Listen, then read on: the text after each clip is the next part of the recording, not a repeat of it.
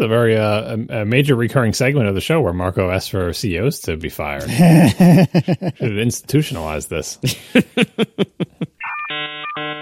It, it appears to me that the universal law of podcasting with John Siracusa is that on an infinite time scale, it all goes back to food. Yeah. Uh, Why, why, why am I taking blame for this? Hang on a second. I, I'm not the food one. Marco's got a whole podcast where he talks about food and buys cans of Pringles and stuff. I'm, I'm not responsible for the food talk. I participate in it, but I'm not why it's there. You're the common denominator between Robot or Not and here. I'm not on top four, and they got food everywhere. They're making themselves sick with food. all the other people are also allowed to talk about food, but it seems that the trend line with the John Siracusa podcast is that you inevitably will talk about food. I, I, I do not accept this blame slash credit any more than you two. I think it is equally distributed. Uh, can I get an amen on this, Marco? I mean, come on. Yeah. I, I would also say um, we got a lot of feedback about Italian desserts, Oh, that's true. none of which I think adequately defended them. oh, They man. don't, they don't need to be defended from you. You just might not like them. But I I think the thing they need to be defended is the idea that Italian is one of those cuisines that doesn't really have good desserts, which is kind of what your starting point was, which is ridiculous on its face. Whether or not you like them uh, or have been impressed with them or found good ones is different than like, because there are some cuisines that from an American perspective, you might say, not really known for their desserts. Like, you know, Chinese food as we know it, not really known for the desserts, right? Italian is not one of those cuisines. Got to say, I had some Italian desserts over the weekend at nice restaurants, and they were fine.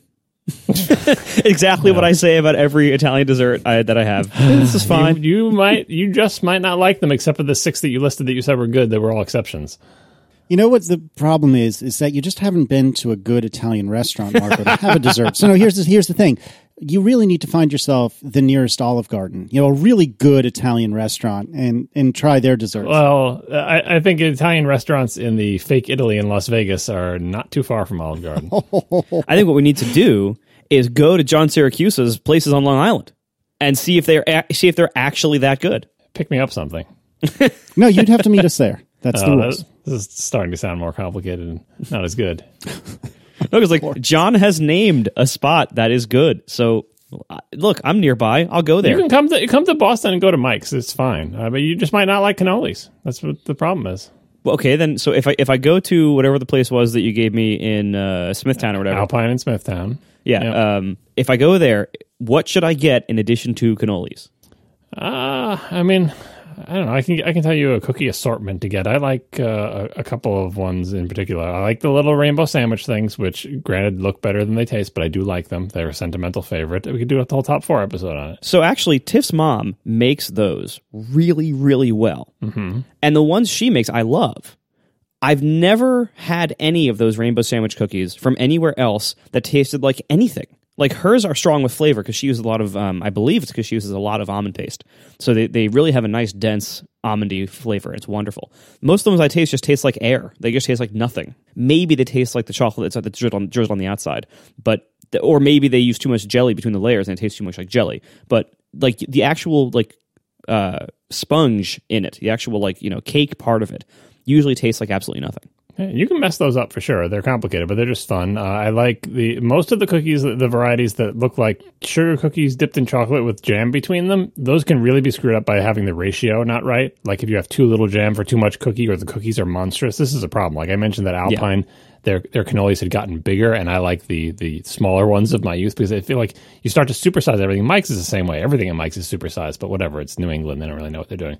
Everything about them is good tasting, but everything is huge. Even actually uh, Tina brought back bagels from New York City, and they were these giant monstrosities. There's definitely a food size inflation epidemic going around. Um, so Just anyway, like apples prices. that yeah, that can affect that can affect cookies as well, where they just the ratios just go off. Like you can't you can't have a cookie like that with the same thin smear of jam, but two huge cookies, and that gets to what you were talking about, where it's just like dry sugary cookie thing. But part part of the whole thing, kind of like getting uh, you talked about this in your top four episode with uh, like assorted chocolates. Any individual chocolate can be hit or miss, but the the uh, excitement is in sort of the assortment that you have a whole bunch of different kinds of cookies, maybe only one or two of each kind. So there's a sort of a you, you get a good feeling if you got one of the rainbow uh, cookies and there was only a couple of them there, or you you did or didn't, didn't get the one you want, or there's such variety you don't know which one you want to take because they're all so different from each other. As opposed to like a giant plate of all the same kind of cookies. That's not the thing you're you're going for. So there's that aspect of it. As well. And then all the things you listed before. You said what tiramisu, biscotti, your fruit tarts. Uh, there was at least one other one uh, that you said you like. Those are all uh, pretty reliable uh, at almost anywhere. All right, so we're gonna go to we're gonna go to your place. We're gonna order like one of everything, and we're gonna get it home. And I'm gonna try it. I'm gonna be like, "This is fine," and you're gonna be like, "Well, it was a bad day." They, they, it's never. what you really have to do is go there every day for 30 years, and then that's really what it's about. No, I'm going to say you just don't like Italian desserts. It's okay for you not to like it. It's not okay for you to say Italian is one of those cuisines that doesn't really do good desserts. That's not okay. I didn't say their desserts were bad. I said they're just like they're they're just average. They're just fine. Like they I they're and they disappoint me. It is not an ethnic cuisine with average desserts. It's a, it's a cuisine with above average desserts. That is my contention. I, I don't know that I agree to that. Whether or not you like them, whatever. So now that we've already covered follow up, even though this wasn't in the follow up list, If you want, if you want to have a project, I'm, I'm more invested in getting you into the ocean and not drowning you in the process than you going out to Smithtown and, and going to Alpine Bakery. Well, Although if you're there, you should definitely go to my pizza place too. But that, that I, you know, I don't, I don't know if you've had good Sicilian, but you you'll be right there. You should just go to you should go to Branchinelli's. You'll be closer to there than Emilio's. Uh, just go there and get Sicilian with nothing on it. wait, what about cheese? You know what I mean? Like just So a plain just, cheese just, Sicilian. Just just yeah, Yeah, like That's the regular- No, toppings, no nothing. Yep. John, John, what would it take for us to do a food tour of Long Island? Like, My tour is like the three places I grew up near. It's I don't much of care. a tour. no, like with you, John. Like for you to come Oh, with with- us. yeah, I will drive up or fly up or whatever, and and you will drive down, and we will all pile in Marco's one of Marco's six Teslas that he's paying for right now, and we will and we will go to Long Island and do a food tour. What what what is the Kickstarter goal that we need to hit? I don't know. I'd probably have to be unemployed, so you just wait around for that, I guess. Hmm. Well, we're two thirds there, so it's Yeah. only a matter of time. Uh, yeah, yeah, yeah. We should probably get properly started at this point. Uh, and we have to do uh, iSH Corner, which I'm apparently making a thing. Uh, if you recall, iSH is a app that lets you run Linux on your iOS devices. And I'd been kind of updating everyone on the progress of, of iSH, specifically with the things I want to do on it, which is mostly youtube-dl and FFmpeg. There's been another release to TestFlight, and FFmpeg kind of ish occasionally works, and youtube-dl also, generally speaking, works now, which is super cool. And YouTube download takes uh, forever and a day to get started. So if you try this at home, understand it will literally take about a minute to get going. But once it gets going, it downloads at reasonable speeds and everything's happy. Unless it needs to do something with FFmpeg on the other end. So, as an example, a lot of times, just hear me out here. A lot of times, what will happen is when you download something, particularly from YouTube, it'll come in as a separate video and audio file, and then uh, youtube-dl will run FFmpeg behind the scenes in order to merge those together. And one of two things will happen in the in that occurrence on iSH. Either FFmpeg will give a very peculiar error, which is unknown encoder called copy. So I can go into the, the reasons why that would happen. I don't think it's terribly pertinent for the show. And, and if you do know the reasons why this happened, tell me why it's happening, please, because I don't understand how the copy encoder could be missing. But anyway, suffice to say, it will either die because of that, or it will be so hilariously slow, which it makes perfect sense given how iSH works. I was literally watching the frame count rise. So usually, you know, it'll do like 30, 40, 50 frames a second. I was watching the frame count go frame one, frame two, frame three. Remind you, there's at least 24 frames per second. Frame four, frame five. It is hilariously slow. But again, I don't blame iSH for that. It perfectly makes sense given what's going on. But the whole reason I want this copy encoder issue fixed is because what FFmpeg can do is just kind of mash files together without re-encoding them, and that's what the copy encoder does. But for some reason, it's not working on iSH, and it's got to be something iSH related, although darned if I know why or what. So if you have any uh, thoughts on this, I'll put a link to the error message that I tweeted about a few days ago in the show notes, and additionally the GitHub issue that friend of the show, Federico Viticci opened, uh, and so you can t- check that out and perhaps provide feedback. Can you remind us why you're doing this at all? Why you want to run uh, youtube-dl and FFmpeg on an x86 emulator on top of that ARM chip on iOS? Like, what is the use case, as as they would say in your old life? Yeah, sure. The the summary is I'm an idiot. The longer version is it would be convenient to be able to like download a YouTube video, say before I go on a plane or something like that. And yes, I know, I know there are ways to do this, some of which involve money, some of which don't. I understand. But I'm used to using YouTube download to do these sorts of things, and it would be cool to be able to do that on my iPad. Is that a premium feature? Because my kids do this. They download it, but it's because I pay for whatever the hell weird YouTube Red or whatever it's called now. Google. I believe it's a premium feature. Yeah, if, if you if you're a member of YouTube whatever premium, then you can download stuff offline in their app, but not on the Mac. You're not a member of YouTube or whatever premium. That's such good branding, but none of us know what the hell it is. You're not a member of that case. I am a member of it, but I don't know what it's called.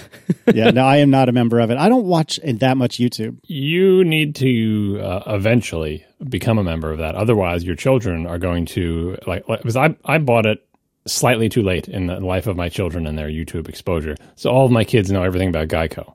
Uh, if you want to Ah, avoid right. that fate, Right. if you want to right. avoid that fate, sign up just before they start becoming tiny YouTube addicted little demons. Um, because it's it is well worth it not to have your kids see YouTube ads. Then all you have to worry about is your kids becoming white supremacists. But that's it. Oh, no big deal. No big deal. Um, yeah, so I, I I know there are other reasons to do this, but or other mechanisms by which to do this, but I, I I would just like to. And sometimes you know I'll download a copy of, and it's not always YouTube, but usually YouTube, a copy of a video that I really love. Maybe that's a music video, maybe it's a concert, maybe it's an instructive video that I really really love, and I want to have locally just in case it gets pulled from YouTube sometime. And I could absolutely SSH into my iMac to do this. And that's generally speaking what I do when I need to do this sort of thing. But I'm trying to, I'm going on this kind of, you know, spirit walk vision quest, whatever the silly turn of phrase is, in, in order to try to eliminate needing a computer when I've decided to take my iPad and do something on my iPad. And this is one of the small but not infrequent stumbling blocks that I'm running into. So I really think if if this FFmpeg issue gets fixed, then generally speaking you won't have to re-encode the thing that YouTube download downloads. And so because of that, I actually think even though it's in this like ridiculous, you know, layer upon layer upon layer of emulation and, and virtualization and things of that nature, I, I really think it'll go pretty quick because there's no real computing to be done. You're just copying stuff from one file to another. But sitting here today, it is hilariously slow and it's understandable. Plus, it's more about the ritual anyway, right? Yeah, exactly. It, it makes it feel better. It sounds better. It looks better when you have the. Makes it warmer. it- it's warm, much warmer. Your iPad is definitely warmer. That's for sure. That's a fact. Nicely done. Uh, friend of the show, Andre- Andreas Netzman, was one of the first people to write in to point out to us uh, with regard to humongous 8K screens. Well, what if they're not so humongous? Because Andreas pointed out that Apple could go to 3x scale. At the same UI size, a 3x 8K display would be just slightly larger than 27 inches. So if you think about how um, 2x or you know what, what we currently consider Retina is pixel doubled uh, off of you know traditional resolutions that we've had for years. Well, if you pixel triple, if you will, that will pretty much put you at an 8K display that's something in the realm of like 27 to 30 inches. And so maybe that's why 8K is more interesting to us than we initially thought last episode. That would definitely be more palatable. But the reason I think uh, 3X uh, is more suitable to handheld stuff is that just practically speaking, they're closer to your face.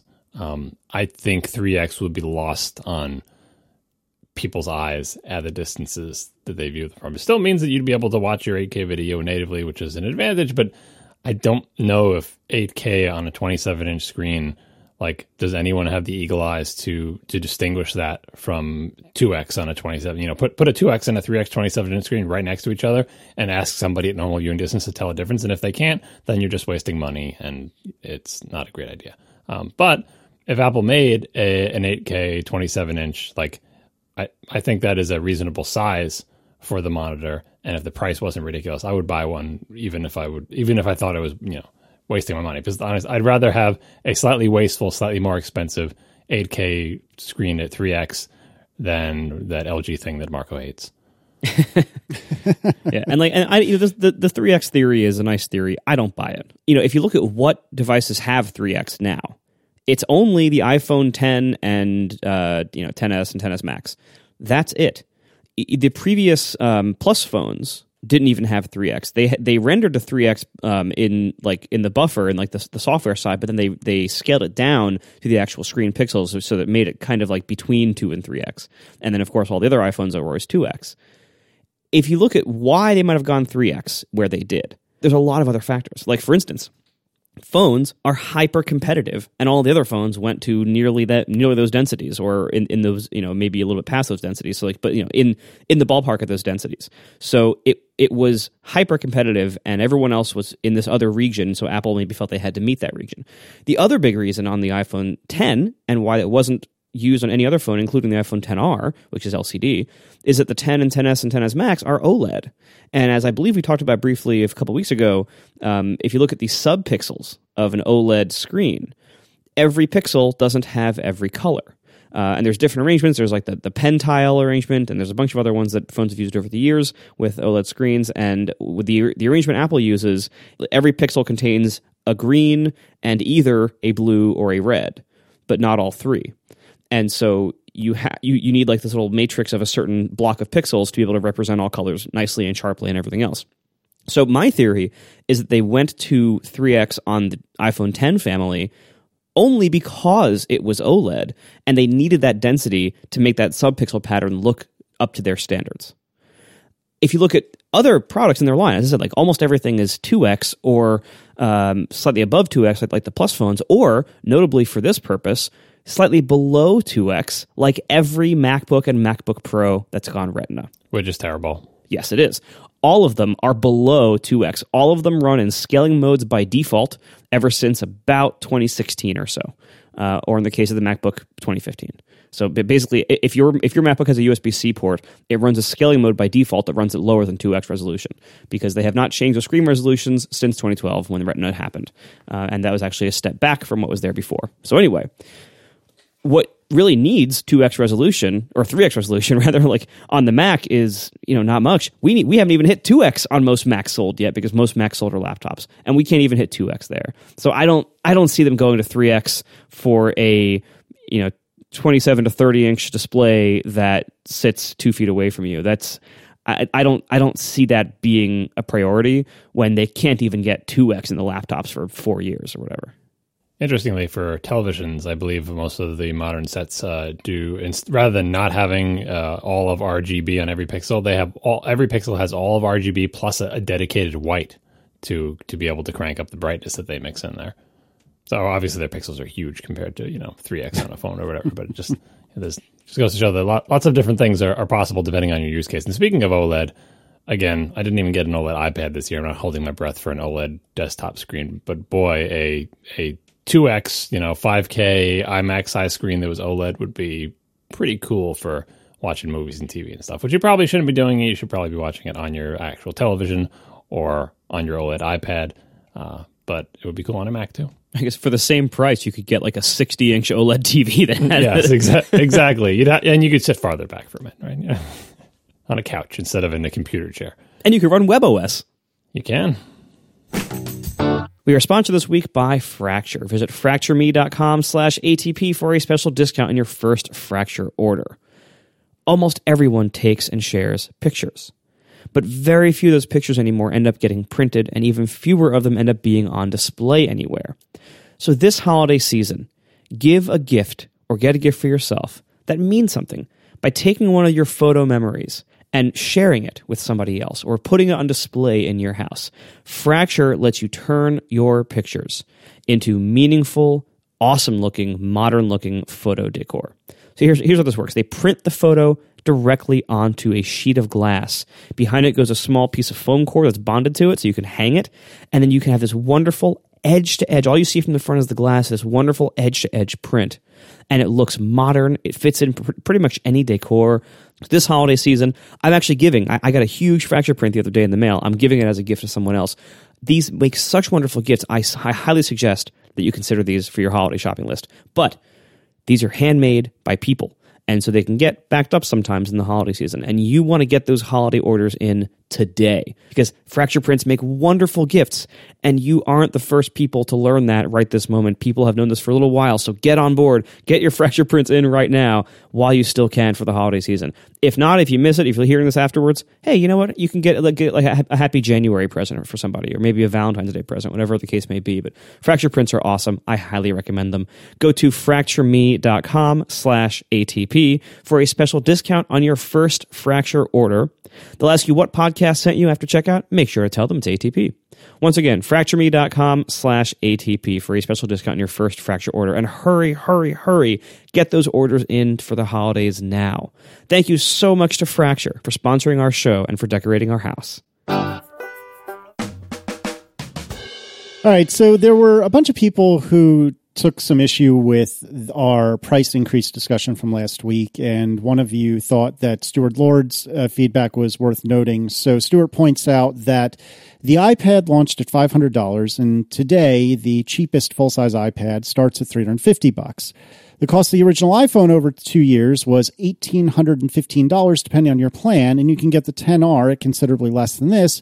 But even with the cheapest AT&T plan, it's still $1,995, almost the same as the $1,975 two-year cost of the iPhone 3G and over $200 less than the original iPhone adjusted for inflation. Similarly, the original MacBook Air started at 1799. The new MacBook Air is starting at 1199, and it's the cheapest a new generation of MacBook Air has ever debuted. The difference is about $300 according to Stewart, adjusted for inflation. Yeah, I was surprised there wasn't a lot of feedback like this, but there were some pushing back against the basic premise that Apple is increasing prices once you uh, account things. And so the example Stewart gave I thought was interesting because they're all original products, the original iPhone, what the iPad launched at, the original MacBook Air. And I think that's a pretty clear uh, exception for two reasons. One, when things originally launch, sometimes they're pushing the envelope technologically speaking, as the MacBook, the original MacBook Air was. So there's a cost built in there to like, look, we, you know, this is the first unibody thing we're making. It's the thinnest thing we've ever made. It costs us a lot of money to make it. We have to charge a lot. Uh, and second is new product lines when they're introduced, like the iPad or the iPhone, are not yet diversified. And so the first one tends to be more towards the high end. Once the line gets diversified, you know, the, the original iPhone compared with the iPhone 10R, the iPhone 10R is not the flagship phone, despite it being a really great phone. Uh, the 10S is, and the 10 Max are the flagship phones, right? Uh, and the iPad, uh, comparing the original iPad, you, that was the best iPad you could buy, period, for any amount of money. You'd have to compare it to an iPad Pro. I know it's not quite apples and oranges because the features have expanded, um, but still, when there is just the first one, it is necessarily expensive. And you would expect down the line that there would be a more expensive iPad and a cheaper iPad. So I don't think these comparisons are straightforward. And I think the the price increases it's it's hard to you know you could go through every single product and try to average it out. And the interesting thing, a couple people brought this up, although uh, they weren't really pressing uh, against the conclusion that prices are increasing. But if you go back far enough, as we've pointed out on the show many times, you go back far enough, the cycles repeat. Right, the the original, you know, no Mac available today matches the cost of like the Mac 2 FX, which is like sixteen grand in today's money or something like that for the base price. Uh, Macs used to be much more expensive. It's just that in the semi recent history and in, in, living memory of the people who are on this podcast, uh, uh, even the young people.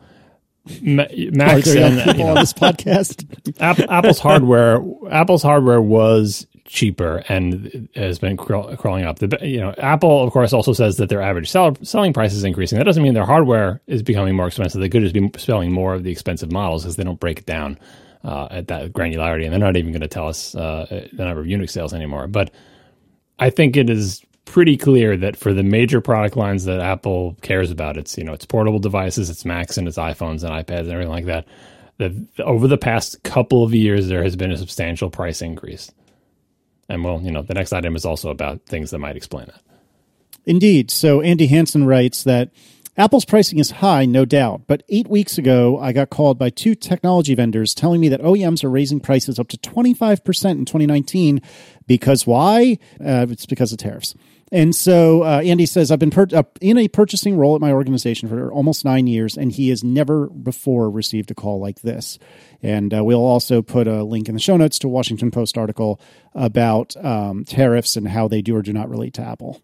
Yeah, so that's the interesting part. So yes, tariffs are a thing, and vendors might have prices increases, and they pass that on to you. That's the way this works. Um, the Washington Post article is about how Tim Cook schmoozing, as presented in the article, but in general, tech industry lobbying has managed to exclude some of Apple's, uh, you know, flagship products from these tariffs. So while tariffs surely don't help the pricing of things, it's interesting that Apple has managed to carve out some exceptions for its most important products uh, so they aren't as affected by tariffs.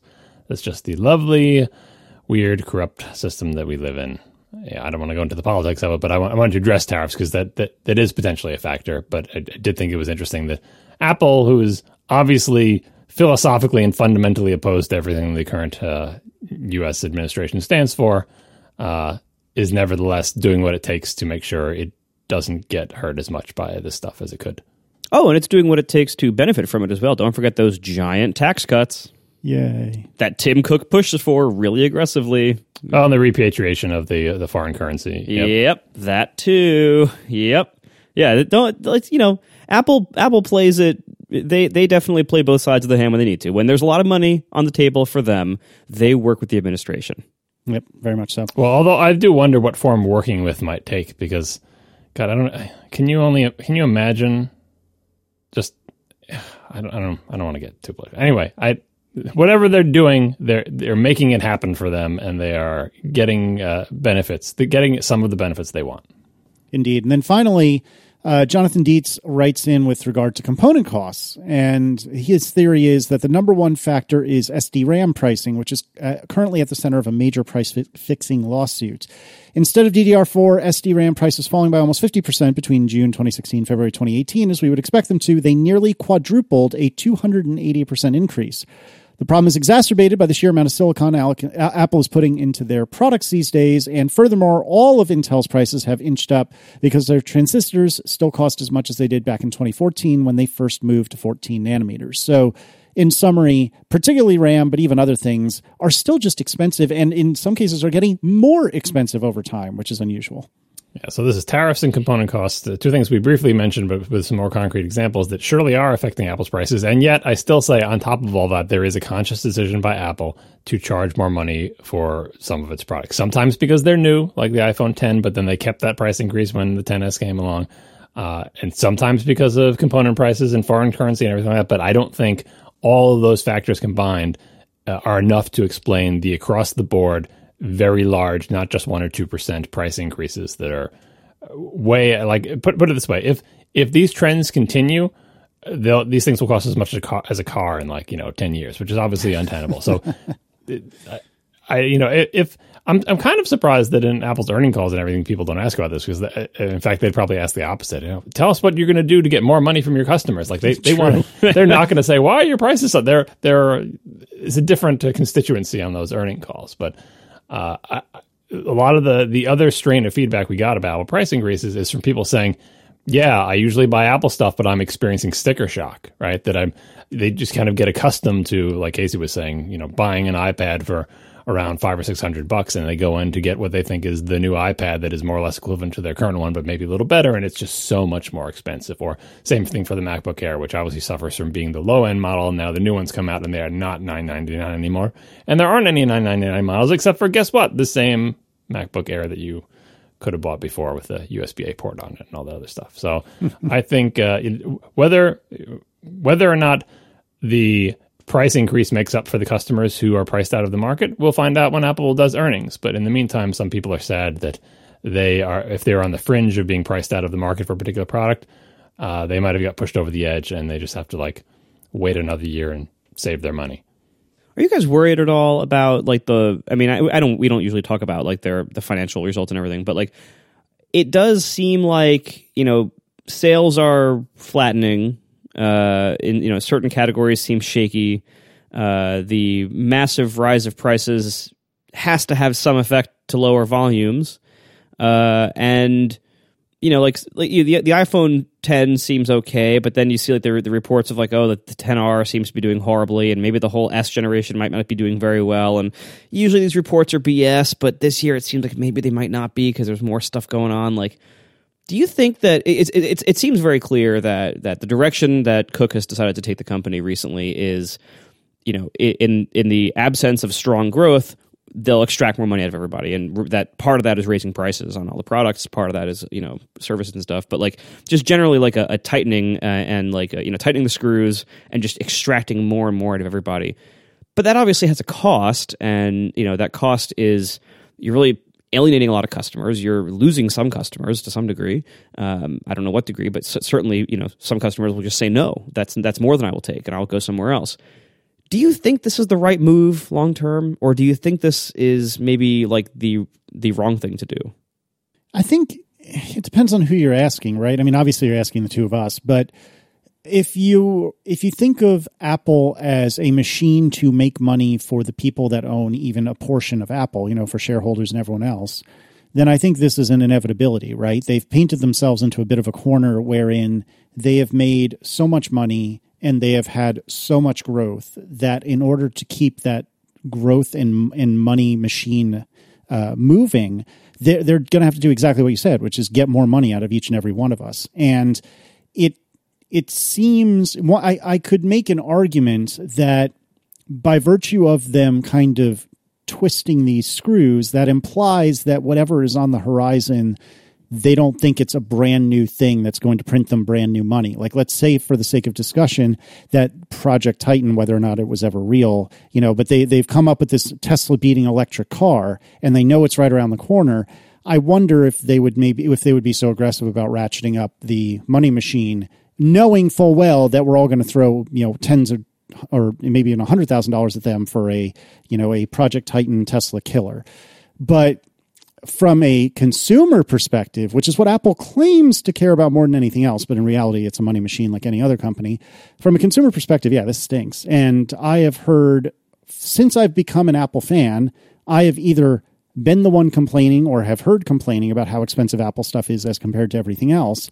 And I think the problem might be twofold. I think it, by virtue of increased complexity in everything, I think that the easy answer to, oh, you know, it costs so much more. Well, yes, but it also just works correctly. And so I think there's we're we're losing that.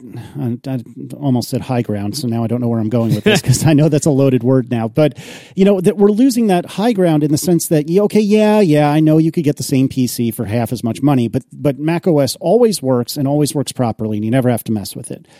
Well, that isn't always the case anymore, and I think some of that's on it was on Apple's shoulders because I think they just aren't aren't doing as good a job with releasing uh, you know quality software as they did in years past. But I think some of that is just the the by virtue of being more complex. You know, everything is more complex now, and that's just hard. It's hard no matter who you are. Um, I forget what the other side of this coin was. I got myself uh, wrapped around the axle. But anyway, so what I'm trying to say is, uh, from a consumer perspective, you know, there's not as much of a functional high ground as there used to be, and the cost is getting ever more egregious. And the three of us are unlikely to break anytime soon, but maybe less enthusiastic Apple users might either hold on to their phones longer, which just makes the problem worse, or may say, you know what? Android isn't looking nearly as offensive as it used to. Maybe I should, uh, maybe I should take a look at that after all. And it's just, I, I'm a little not worried, not scared, but I'm I'm I'm giving a Stephen Colbert eyebrow to this. You know, I'm giving it a little bit of side eye because I'm not sure where this is going. And and somebody wrote in. I, I don't have the email in front of me, but somebody wrote in. Uh, actually, I think it was Matthew Iglesias. Um, had said, I'm pretty sure it was him. Had said, you know, hey, I am the the prototypical Apple purchaser, you know, much like the three of us. You know, I have typically have bought iPhones every year. I typically buy Apple Watches fairly commonly. You know, I buy iPads frequently. And he was saying, and I'm heavily paraphrasing, of course, I haven't really bought anything this year. And that's in no small part because it's just freaking expensive. And I mean, look at me. I want a 10S, but eh, I don't know if I really want to drop another $1,200 on top of the uh, iPad I've already purchased. I really want a uh, an Apple Watch Series 4, but eh, you know, my Series 3 is fine. And in, and it was not long ago that I was on the upgrade my iPhone every year, com- you know, no matter what train. And just this year, I'm like, eh, I'll be all right. Now, some of that is because you know I don't exactly have the disposable income income I once had, but nevertheless, it's it's changed the math a little bit for me. The increases at the top end are actually probably a good idea because I think the customers that purchase the high end products, like they're, they're correctly guessing that increasing by the by this amount is not going to stop those people.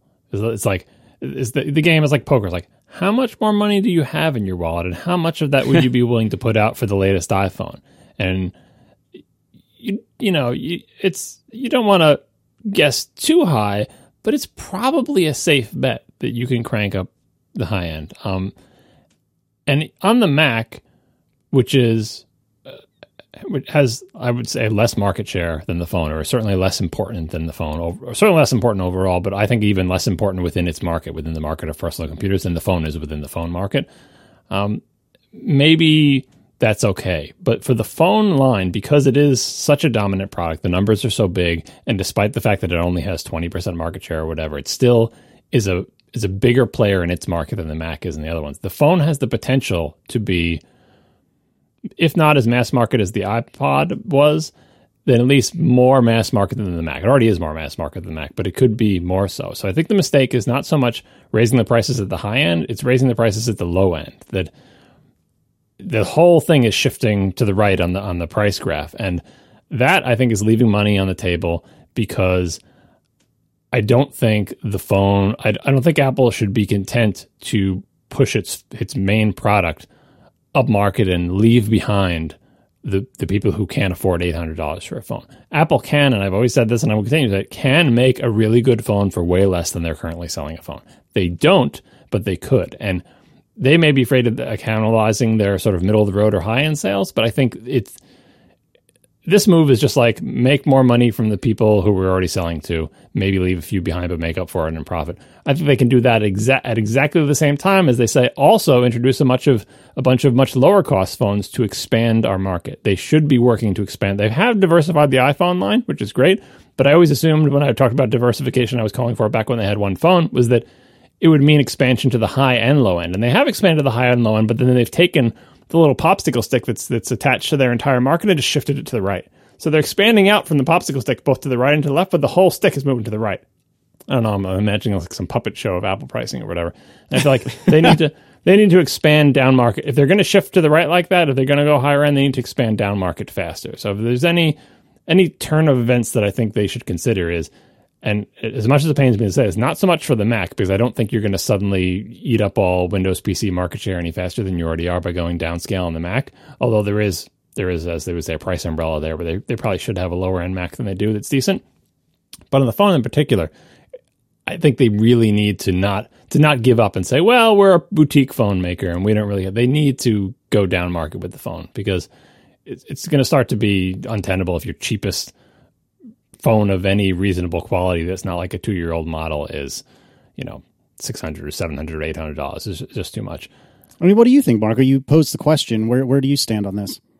I I'm worried. I, like, you know, it's it, it's always it's easy to miscall Apple is doomed. You know, like it's easy to think Apple's doing something really wrong in a big way, and then you know most of the time that that doesn't pan out, and they're doing fine, and they're you know record profits and everything else.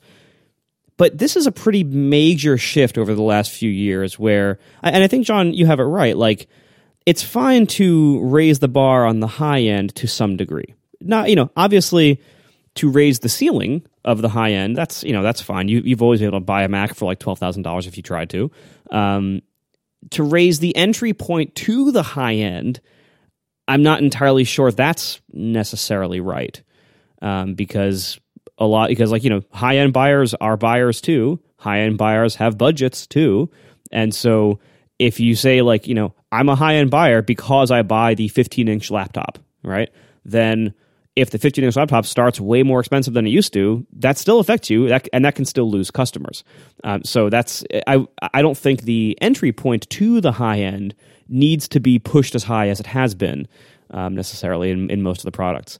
And I also agree that the low end scene is pretty much not there for most of the product lines. The, the 329 iPad, I think, is the major exception. Um, that's a, that that is a fantastic deal. Um, but with that sole exception, I don't think any of the low end entries in any of their major product lines are very good right now. They're not they're not very competitively priced. They're usually not very well spec'd, um, like unless you like upgrade things. Like like the MacBook Air coming with you know 128 gig SSD is is inexcusable. Um, the iMac coming with a 5400 RPM spinning hard drive should be illegal. Uh, and the there is no low end iPhone anymore.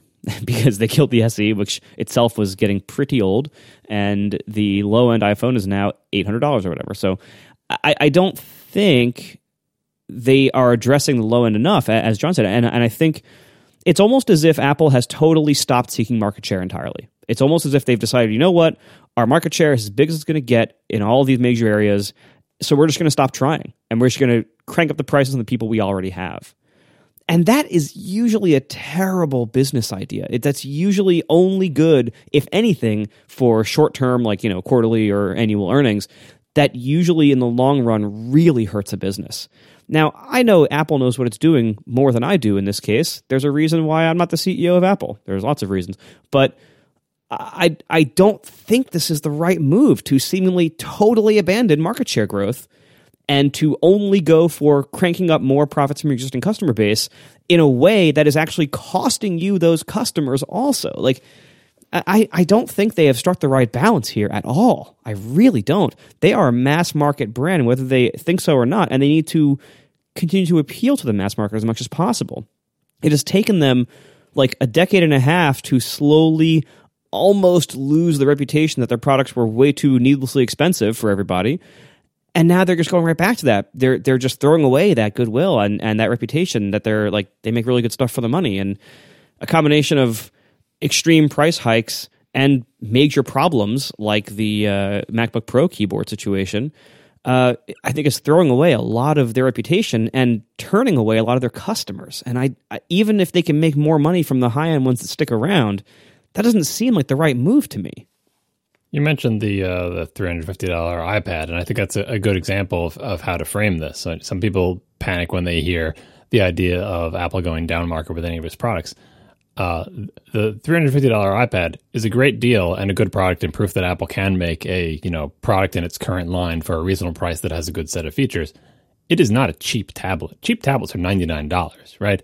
We're all, all, we're talking about is going cheap down. Tablets are thirty dollars now. Yeah, going down market for Apple. It doesn't mean suddenly they're going to be selling things for bargain basement prices. It just means that there will be a low end. I mean, the whole the whole the whole trick is, and again, the iPad iPod is a great example of this. The whole trick is to make products that are more affordable than your current products, but are also good Apple quality products. Uh, the iPods, I talked about this a lot on Upgrade uh, this week with Jason Snell, which is going to overlap with some of the other topics we talk about later, I'm sure too. So I'll just repeat, repeat myself, but you can listen to that episode if you want to hear me drone on more about it. It was good, um, by the way. The, the iPod sold to everybody. Like the iPod was the probably the most mass market thing Apple has ever sold. Uh, but none of the iPods were just garbage. Like they weren't, uh, you know, poor quality or had bad sound or like were, you know, could only hold like three songs, so they were useless. Like they were all good for the most part, uh, except for maybe the buttonless shuffle. Uh, but but even even the little shuffles, which Jason didn't like, but I liked, like you can make an, a product that is not cheap for an MP3 player, but cheap for an iPod. So the iPad is not cheap for a tablet, it's cheap for an iPad and inexpensive, let's say. But it's still a high quality product. It's still like the the thing they did with the phones and what people are going to say is, well, they do have cheap phones. They sell you last year's model or the, the, year before that or whatever. But that is unsatisfying to everyone involved. Maybe it's satisfying for Apple and they can keep those production lines going or whatever. But it it is possible, and Apple should endeavor to do so, to make a product with current technologies to hit a price point. The 10R is is like that. It just happens to be the more the less expensive version of their high end product. The 10R approach is a great example. Put in the same guts, use a cheaper screen, one camera instead of two. You know, a little bit thicker. Like as this is an analogy, as the 10R is to the 10S, so should be the insert product here to like the, the you know a, a, bottom end phone like the the eight or whatever. Like make a variant of an inexpensive phone that doesn't feel like an inexpensive phone in the same way that the 10R is cheaper but doesn't feel cheaper. Uh, I feel like the last time I had this conversation, it was surrounding like the before the 5C came out, and maybe Apple's a little bit uh, uh, shy about doing that because the 5C wasn't a big success, and also I think when they had uh, cheaper laptops, let's say, uh, we'd always hear or surmise or be able to determine that the best selling Apple laptop is the least expensive one. And Apple probably didn't like that because they would like the numbers to be slightly different. You know, they don't want to sell tons and tons of the cheap one and very few of, of the expensive one. They would like to change those ratios. And one way you can change is to eliminate the cheap one and see how if people still buy Macs. And for the most part, they do. And so you shift everybody up, but but it's it's unsatisfying. Um, so maybe they fear that in the phone that if they introduced a phone that is too good and too cheap, uh, that it will just it, it'll it'll change things in ways that the people on those financial calls are upset about, but that Apple shouldn't be upset about. To Marco's point, Apple shouldn't be upset about it, and customers wouldn't be upset about. But everyone would be like, "Oh, your your profit and revenue and ASPs for phone are going down."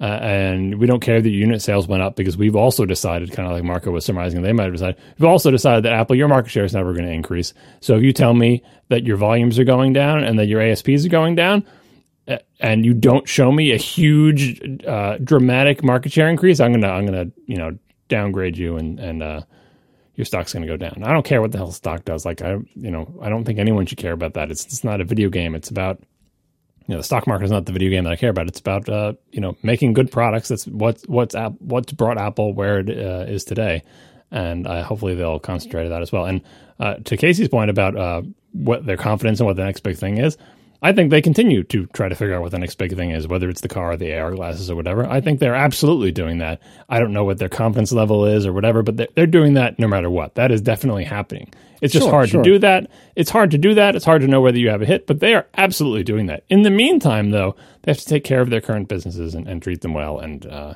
do what's right. Oh, and I finally remembered my point from before that Marco edited out my uh, my forgetting because he's a nice person.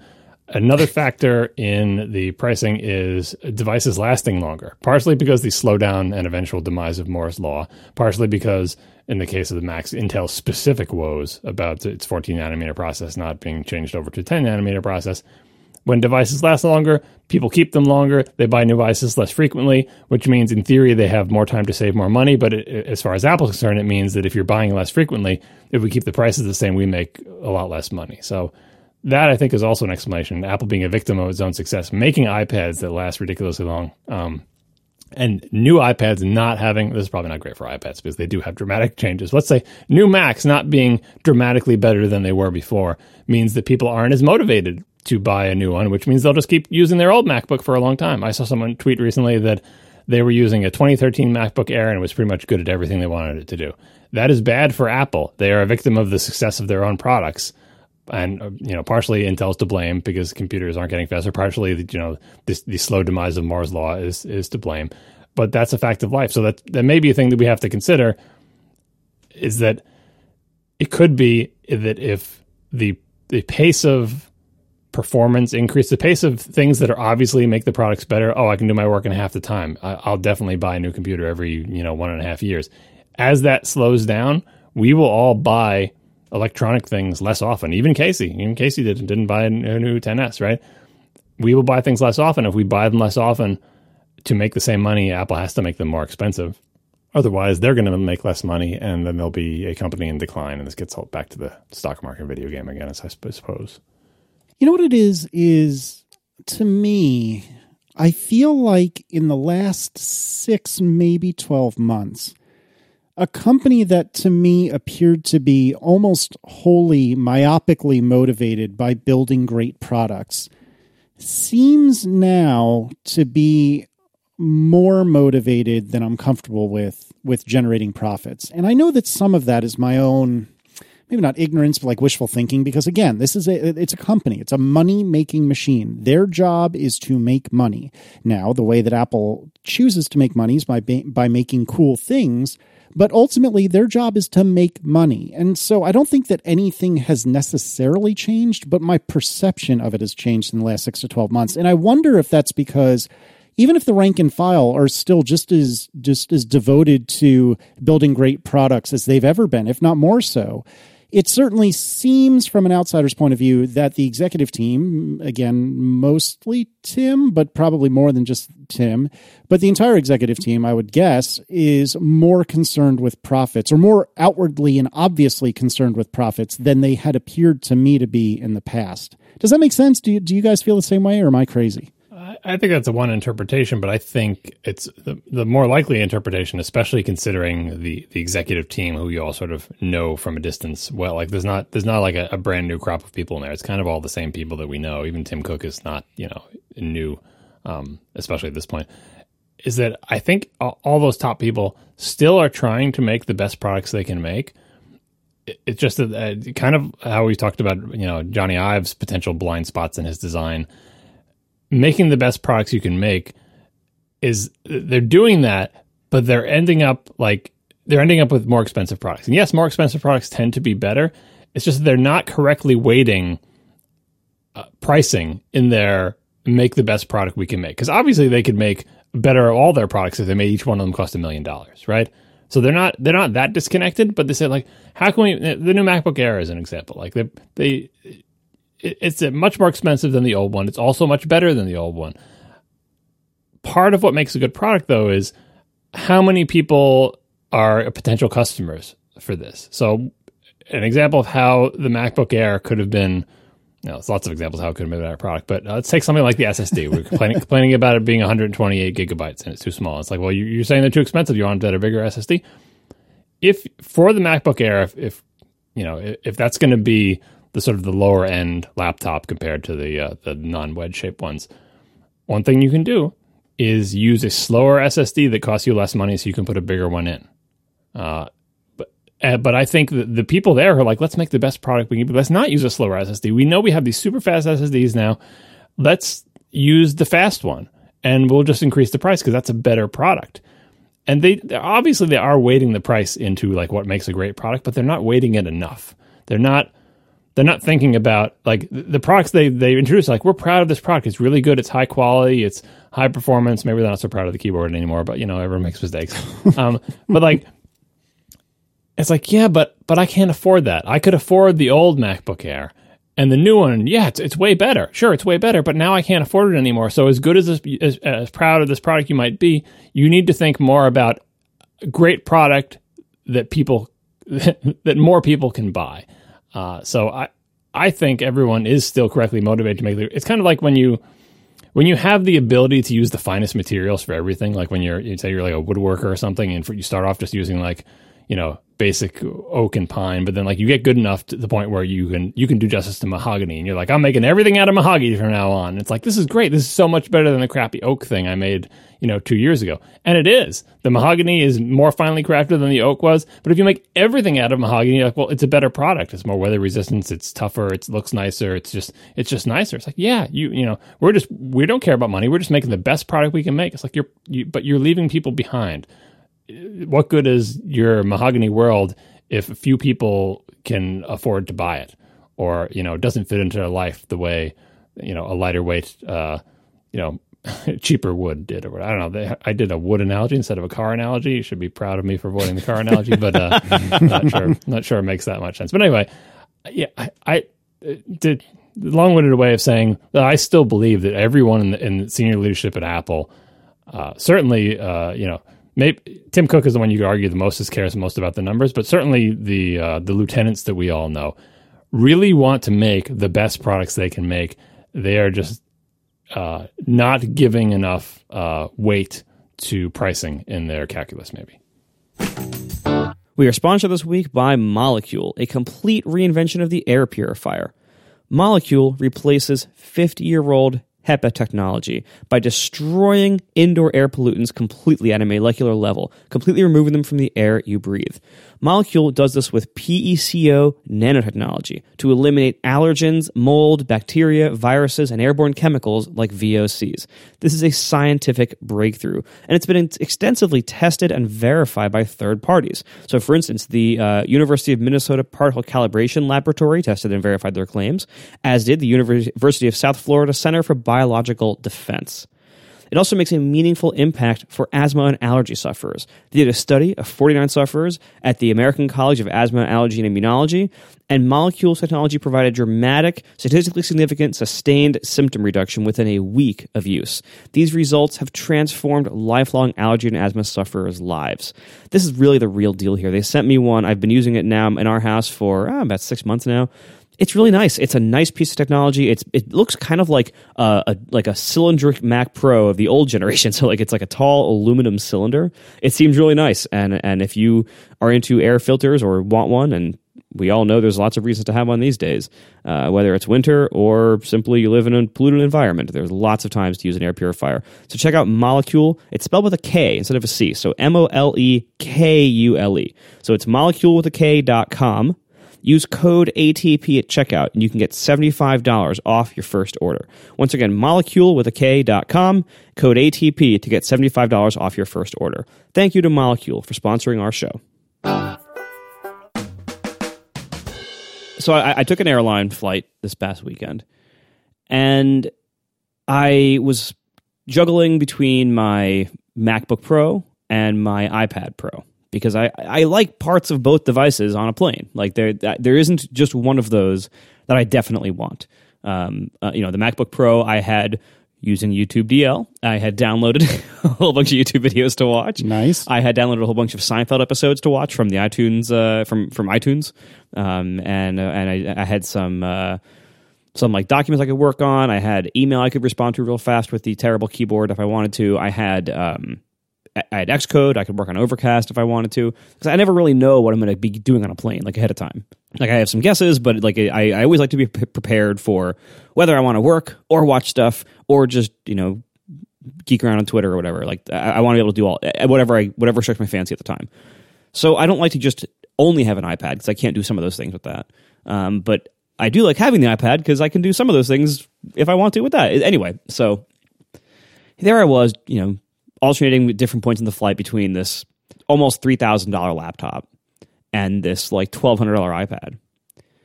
And then I looked. There was a guy across the across the aisle from me who had whatever kind of surface is like the iPad Pro, where it has like the tablet with like the keyboard case that can be detached and the pen like that kind, not the laptop kind of surface, like the the tablet kind of surface.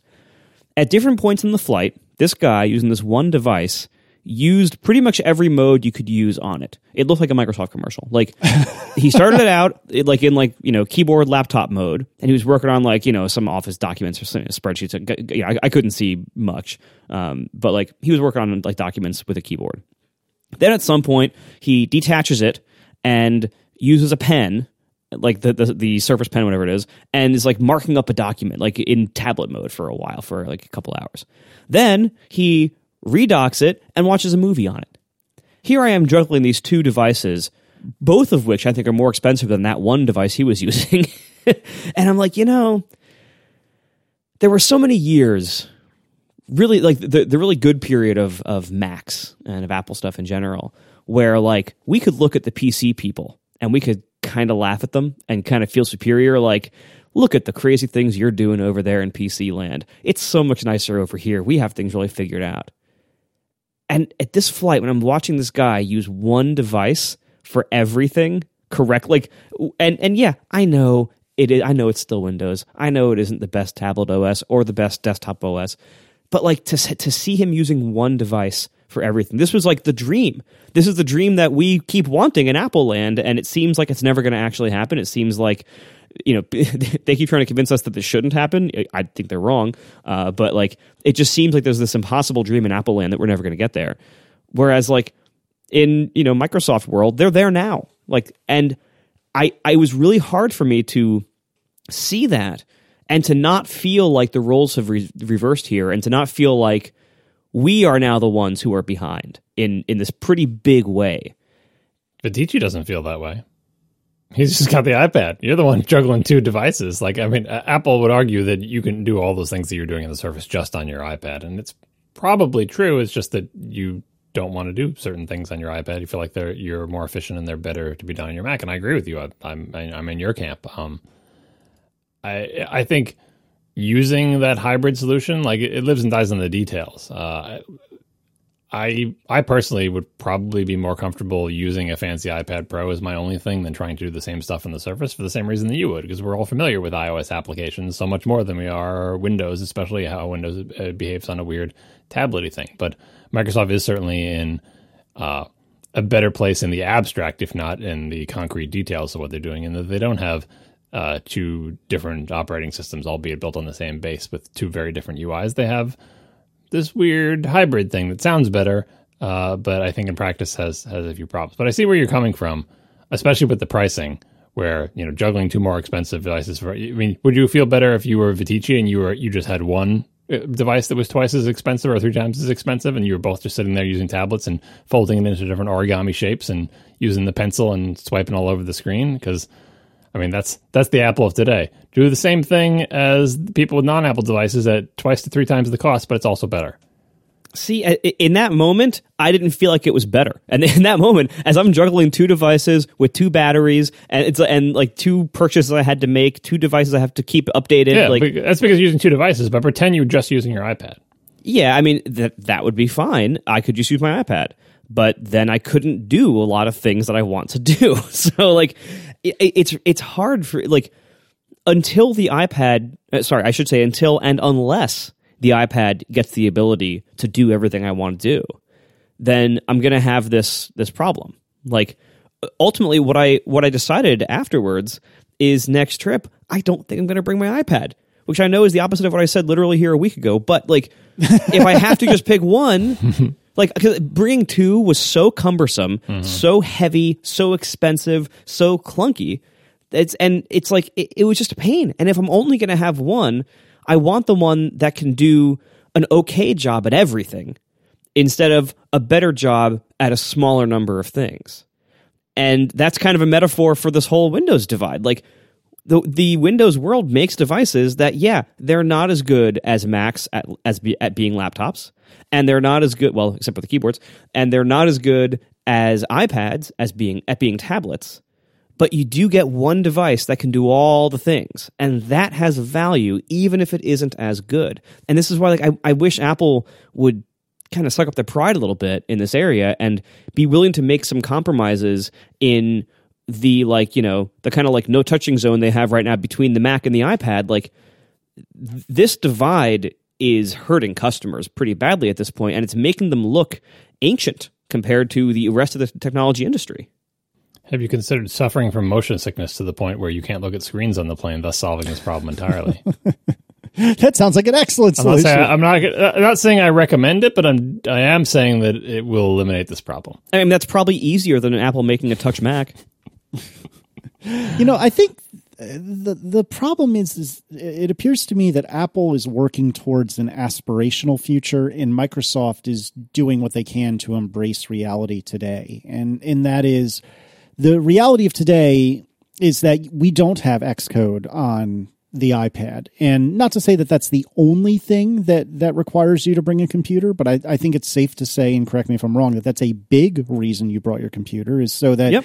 if you decide to work on Overcast or any other sort of coding exercise, then you need a computer to do it. You can't really do that on the iPad. And so I think Apple's working toward this aspirational future where, of course, you would have two devices, Marco. Why wouldn't you? And, you know, the, you would just use the device that's best suited for the particular thing you're trying to accomplish. Whereas by comparison, Microsoft is just saying, hey, look, there are times that you're going to want a tablety thing, there are times you're going to want a computery thing.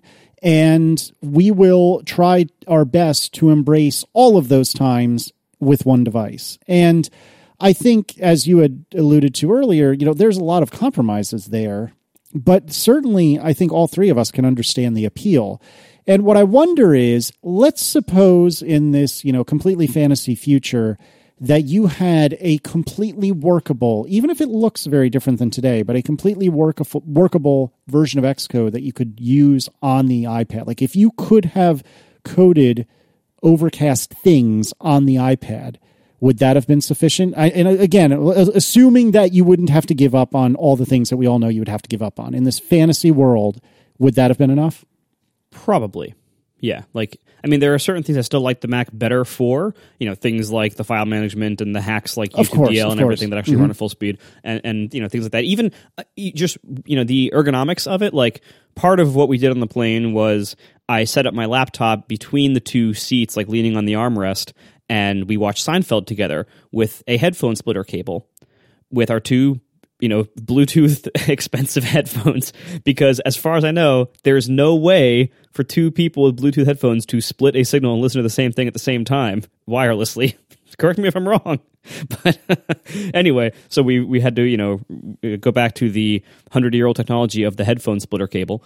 And as i was doing that i'm like first of all this is wonderful because like you know we can plug this into a headphone jack which was nice.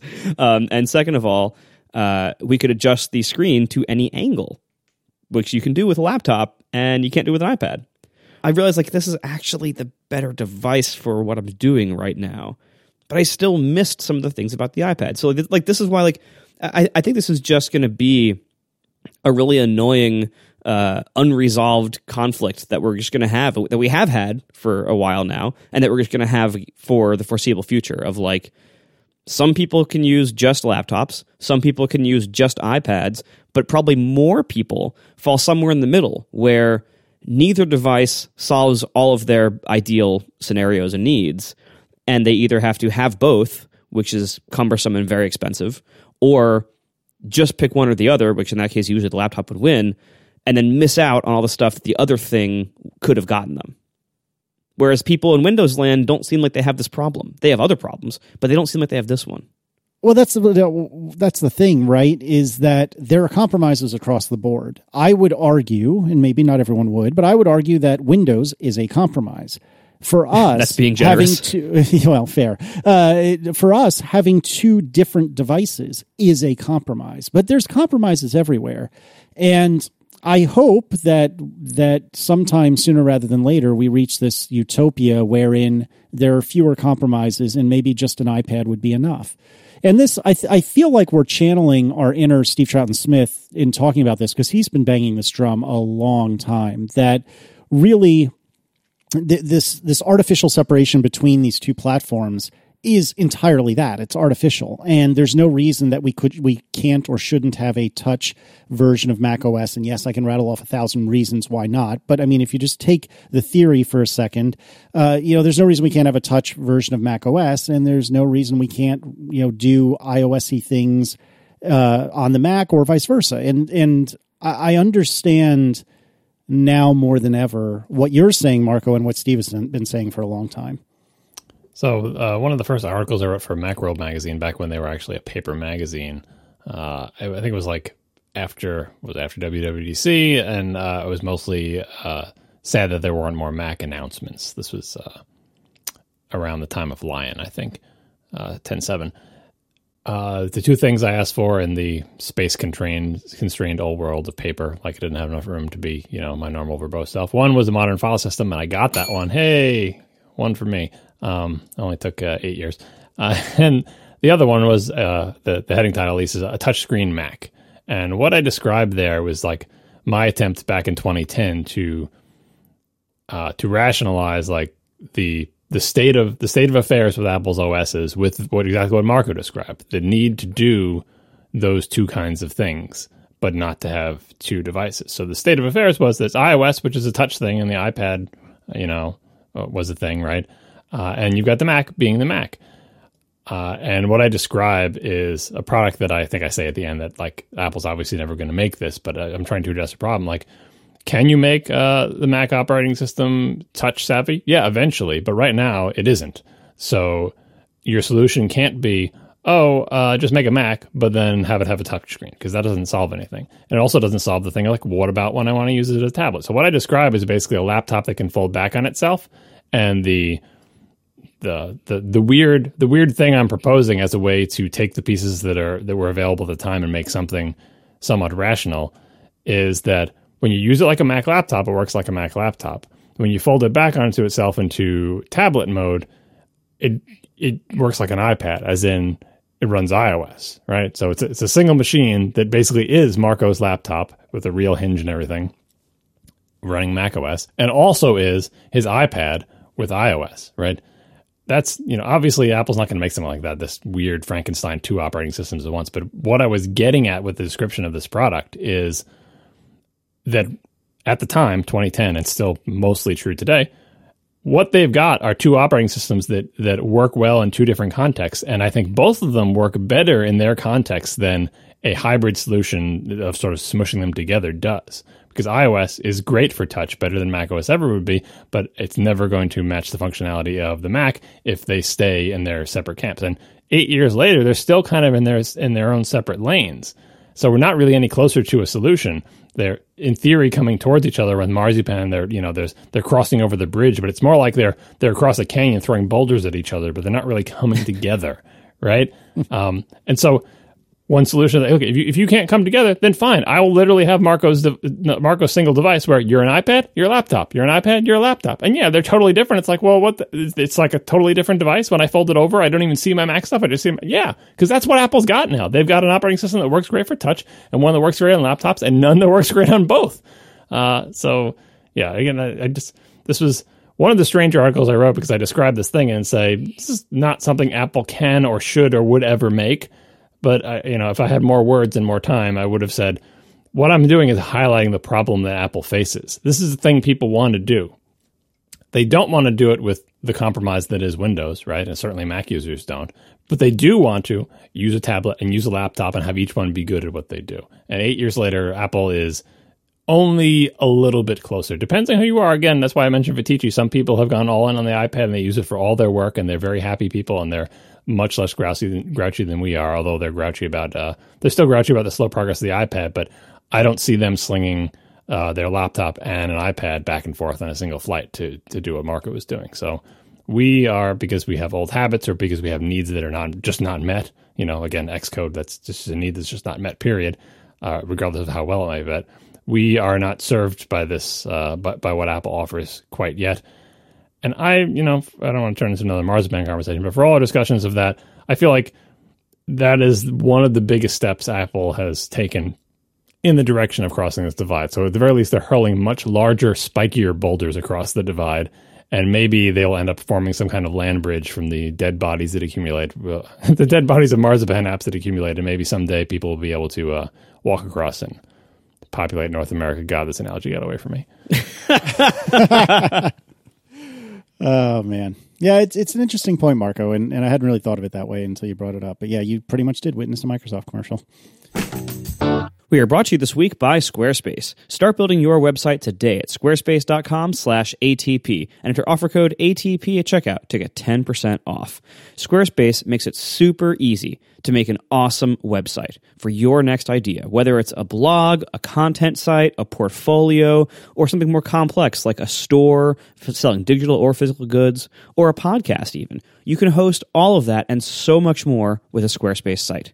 And your site can look professionally designed regardless of your skill level. You don't need to be a web programmer, you don't need to be hacking around in template files or anything. Squarespace's templates are all awesomely made by awesome designers and they're easy to edit because it's all visual. You can drag and drop. You, it's all what you see is what you get. You get live previews if you want to change colors or fonts or anything else. It's super easy to use. It's all very intuitive, very simple. If you need any help, they have award winning 24 7 support, but honestly, you probably won't because it's super easy.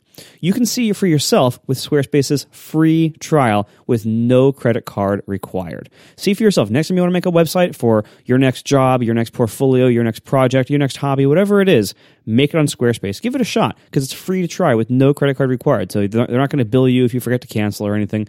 No risk to you. Super easy to see for yourself. Go to squarespace.com slash ATP to start that free trial today and use code ATP to get 10% off your first purchase. Make your next move with a unique domain and a beautiful website from Squarespace. Uh, starting off Ask ATP, Matt Christensen writes, I just watched a video about endianness, which I'll explain momentarily, and my mind is still reeling that all systems aren't the same. As I was grappling with it, I thought, I bet Siracusa has interesting, entertaining, or strong opinions on this. So, um, John, would you like to explain endianness, or would you like me to fumble through an explanation, and then I would like to hear your opinions about this? I would like you to explain it because I always, I can never remember which is which. So I hope you do, and or are referencing something that will tell you which is let's, which. Let's see how I do. So if you have a series of, uh, if you have a number stored in binary, so it's nothing but ones and zeros, you have to choose if the the position that that indicates a whole lot is at the front or the back. So if you think about binary, it's one, then two, then four, then eight, then you know 16, 32, etc. So I just did little endian. I said one, two, four, eight, 16. Big endian is the reverse. If the very first digit would be 16, then eight, then four, then two, then one. And the key is, is that either one of these is pretty much equally acceptable, but you have to agree on which one you're going to use. And within an individual system, that's not very difficult, generally speaking. But if you're communicating to other systems, those systems need to agree that we are going to go all in on either big endian 8421 or little endian 1248. So, assuming that description was mostly okay, John, what are your thoughts on this? I think the one piece uh, from that explanation that's missing and why we have to pick an order like this at all has to do, and we'll link the like, Wikipedia page, which will do a better job than we will have explained this, hopefully. But uh, that what we're talking about is storing numbers in memory, and memory is uh, is addressable, but it's not addressable at the bit level. It's addressable in chunks, usually at the byte level. Uh, so if you have a number that is bigger than a byte, a byte is you know only eight bits. It only goes up to two fifty five, right? If you have a number like five thousand, and you have to put it somewhere in memory, and memory addresses are, are by bytes, you can't pick an address and say, oh, it's going to go in address two. It's like, well, it can't fit there. The address two is just a byte long, and you've got this number 5,000 that, that's it's too big. It doesn't fit in a byte. So how are you going to take that number 5,000 and break it up into pieces? And like Casey said, okay, well, you can take you know, take the number into two pieces and put the first piece in one address, but then where do you put the second piece? Do you put the second piece in the address that is one more than that address or the address that is one less? Uh, and you know, so Matt asks if I have a strong opinion on this. Um, the interesting thing about endianness is if you are if you have a computer science background or end up working on hardware or anything where endianness where you have to be aware of the endianness, like if you work in assembler or you know you do anything sort of low level like that, both arrangements make sense depending on your point of view and depending on what you consider. Like it's not like GIF or GIF where there's one obvious answer. It's GIF. GIF. Yeah, exactly. Um, and, but for endianness, depending on how you look at it, you can make strong arguments for both arrangements. And depending on what you're doing, say you're writing, uh, you know, you're writing assembly, one arrangement may seem so much more natural than the other. But then when you're writing C, the other arrangement will seem so much more natural. And then when you're writing your own, making your own CPU out of gates and some logic program, then the other arrangement seems like there is no strong right answer, which is why we have chips going in multiple different directions. And in fact, PowerPC could switch endianness, which is really cool. PowerPC was great architecture, uh, thwarted by some bad business arrangements. But anyway, um, yeah. So no, no one is more right than the other the the choice is mostly arbitrary. Uh, if you always come at it from a particular perspective, I can see having a strong opinion that one way is the obvious right way. But I have I have at various times in my life been convinced that either big endian or little endian is the obvious right way, and now I recognize that it really just depends on your perspective, and it's mostly arbitrary. Marco, any other thoughts on this? Uh, from from a hardware point of view, I can see the argument of like, well, it doesn't matter; they both have pluses and minuses. Uh, once you're above that, though, in like regular languages, and you're dealing with bytes, and if you, especially if you need to do any um, bitwise operations on numbers and everything, um, anything other than big endian is a pain in the butt. Uh, big endian is how people would assume things would be arranged in memory. Like you know, like the when when humans have numbers and you, you move on to multiple digits, the largest digit goes on the left and the smaller digits go on the right, and that conceptually, big endian is the computer version of that. Like that's that's how you would expect things to work. And so if you have to do any operations on binary data, um, that's how you expect it to work by default. And in fact, I, I think computing history has proven out that, that that big endian is kind of like the the better or proper way to do it. Uh, little endian has pretty much only been used by Intel in in the mass market in like you know recent modern computer history, um, and there's a reason why nothing else uses it by default because it isn't the best way to do it. it's you know so despite what John said, trying to defend them both, I fall hard on the big endian side. There's a reason why every modern architecture either only is big endian or is big endian by default, and there's a reason why almost every binary file format specifies that it must be written in big endian. But if you're working at a lower level, and obviously you're coming in at a higher level, and as time goes on, more and more people are working at a higher level. But if you work at a lower level, sometimes little endian makes the most sense because of the way you know, it, because you're not dealing with like, oh, I'm dealing with numbers. Like you're dealing with values and addresses, and having the addresses go from like, you know, the addresses go up as you go farther is you go bigger in the number, right? So the smallest part is in the first address, then you get bigger and bigger and bigger, and the bigger you number, the number you get, the more that that value extends into memory, starting from the address that you specified. It can make more sense in that context, but it, it, that's that's what I'm saying. At, at various times in life, both have made sense. I suppose the trend towards higher levels of abstraction means that uh, maybe big endian starts to, to uh, dominate and make the most sense, but there are there's more complications like in terms of how how the numbers are actually stored, whether they're stored in two com- two's complement or whatever in, in binary. Like you, you're at such a high level that you're not even like it seems to make more sense basically where you can find the address of the number and how it's sort of arrayed. But if, if you get down to the actual values stored in memory, they're not what you're seeing in your high level language either. So I feel like at, at, the point where you're not really connected to what's going on, you don't care what the abstraction is. You just want to, you know, dump out your values in your symbolic debugger and see the numbers get printed. You know, and for, and for bitwise operations and stuff, like libraries are taking care of that for you anyway. All right, David Beck writes, I often hear you guys talk about how much better a real camera is than an iPhone, but I can't get my 10 year old DSLR to take anything as good as my iPhone. Do I need a newer, newer camera? How do I even start to learn to use a real camera properly? Uh, I uh, kind of wonder about this, uh, especially when it comes to low light photography, because I don't have one of those super fancy pants Sony cameras like Marco and uh, and Stephen Hackett do. But for my eyes, I don't think that even the fake bokeh of portrait mode has come anywhere close to as good as a real camera with real glass. And my camera is a, I actually just upgraded my body to the more, more recent version of the one I already had. I have an Olympus OMD EM10 Mark III, which is a micro four thirds camera, which means it's not physically that terribly large, but it you know has interchangeable lenses, so on and so forth.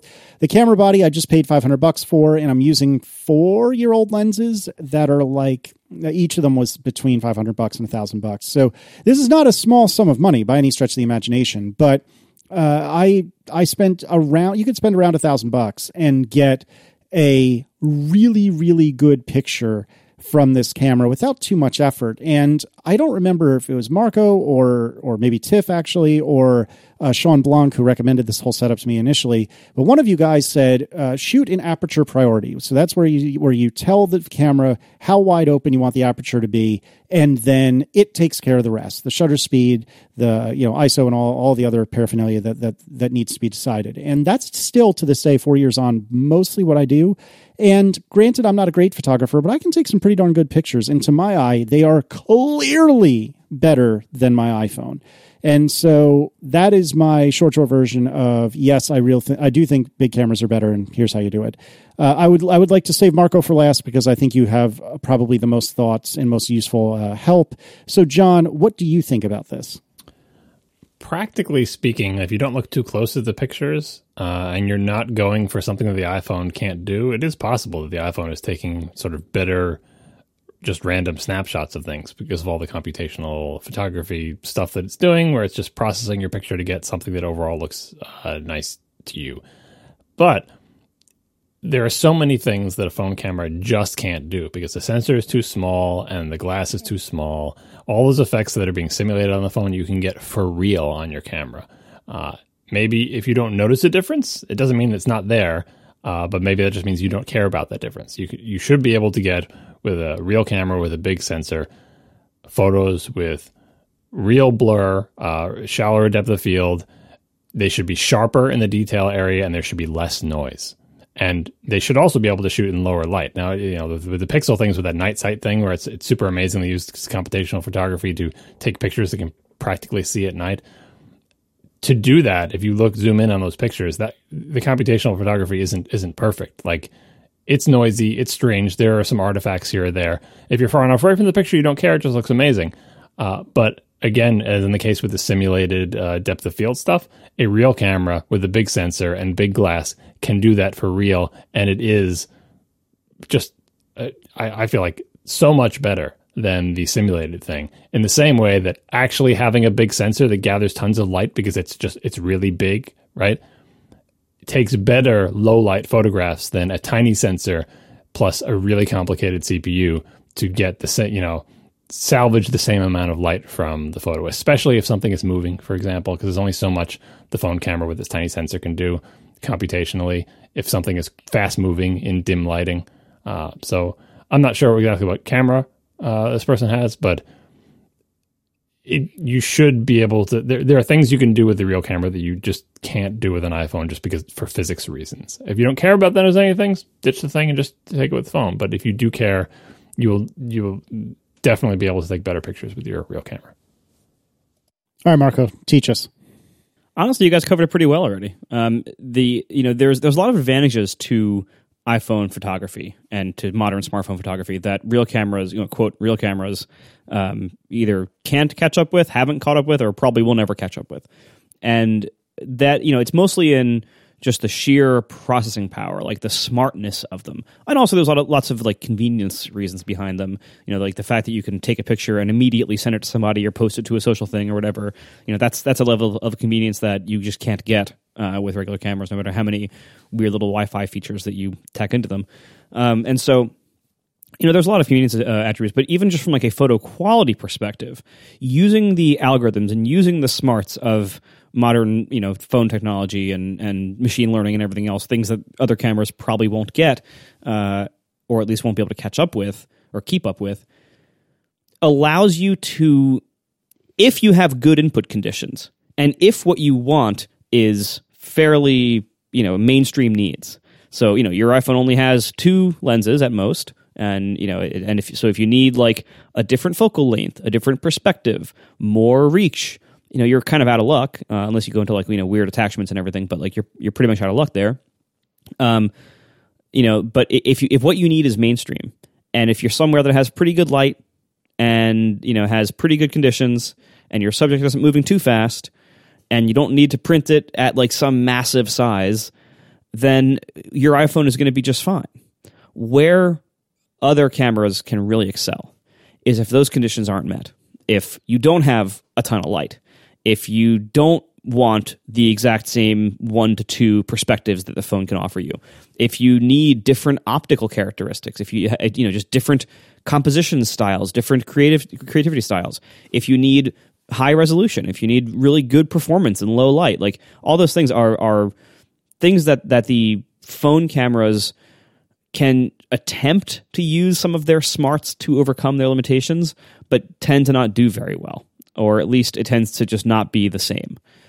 And so there's always going to be room for dedicated cameras to use both physics and to use their their like versatility and customizability to their advantage in, in areas that smartphones just can't. And also just cost. Like, you know, a smartphone camera has to cost something like, you know, 40 or 50 bucks, I think, at most for that module whereas a standalone camera can cost like three thousand dollars, and the glass in front of it can cost another three thousand dollars. Like it, it's kind of crazy how you know, but like there are just certain things with physics and economics and and practicality that the phones just can't do. No matter how good they get, they just can't do.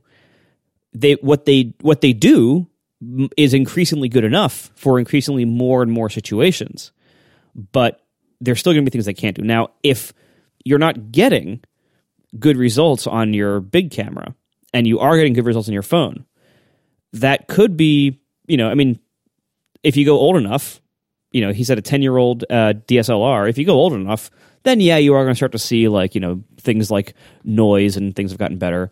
Um, but there's a lot of attributes of successful photo taking that don't have to do with the hardware necessarily, or at least directly. Um, a lot of times it's just about like settings it's about technique.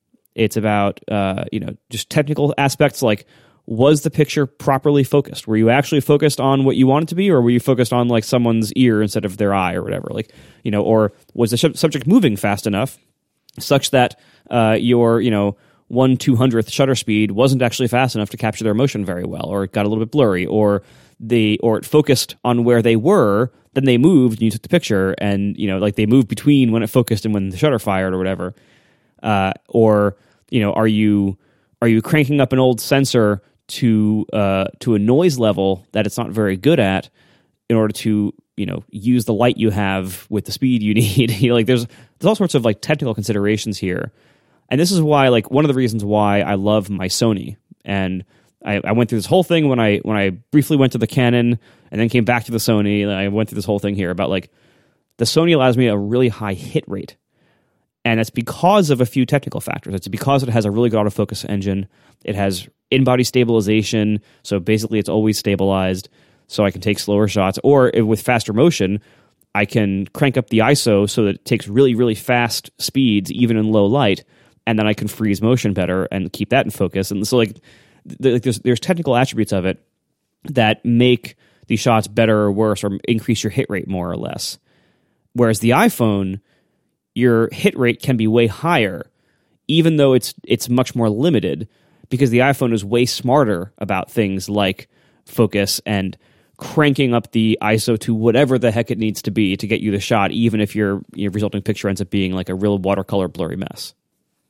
So to give some uh, examples, like so you don't have to get that esoteric where phone cameras are just not good, and I see it all the time.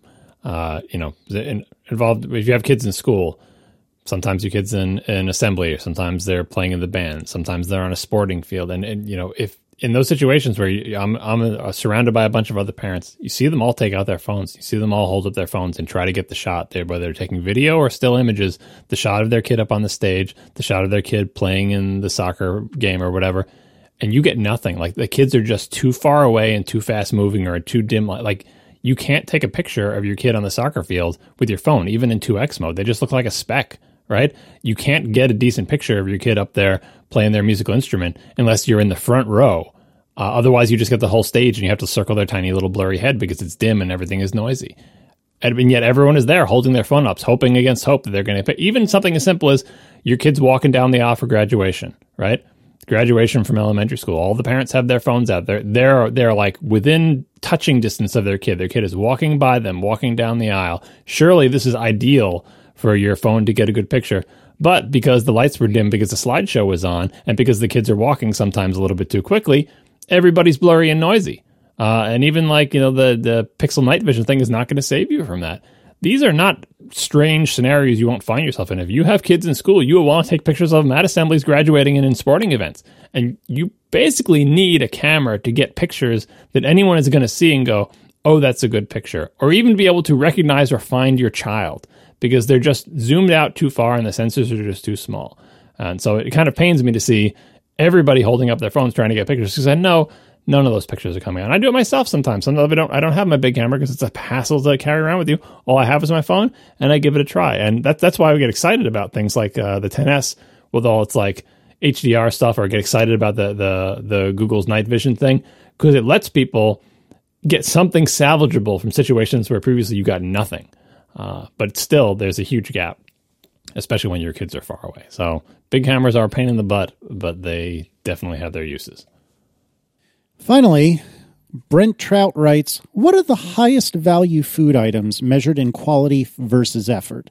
For instance, you mentioned canned cranberries for Thanksgiving, or the tubes of Toll House cookies aren't the greatest, but they're so easy to make. So I will amend this slightly, which will not satisfy Mr. Siracusa, but I will say something that you get at a restaurant doesn't count. So, like, just going to a restaurant is obviously the easiest way to get a great amount of food or a, a, really great tasting dish for sometimes not a lot of money. So, leaving aside restaurants, something that you can do at home. John, do you need any other clarifications or are you capable of answering this question?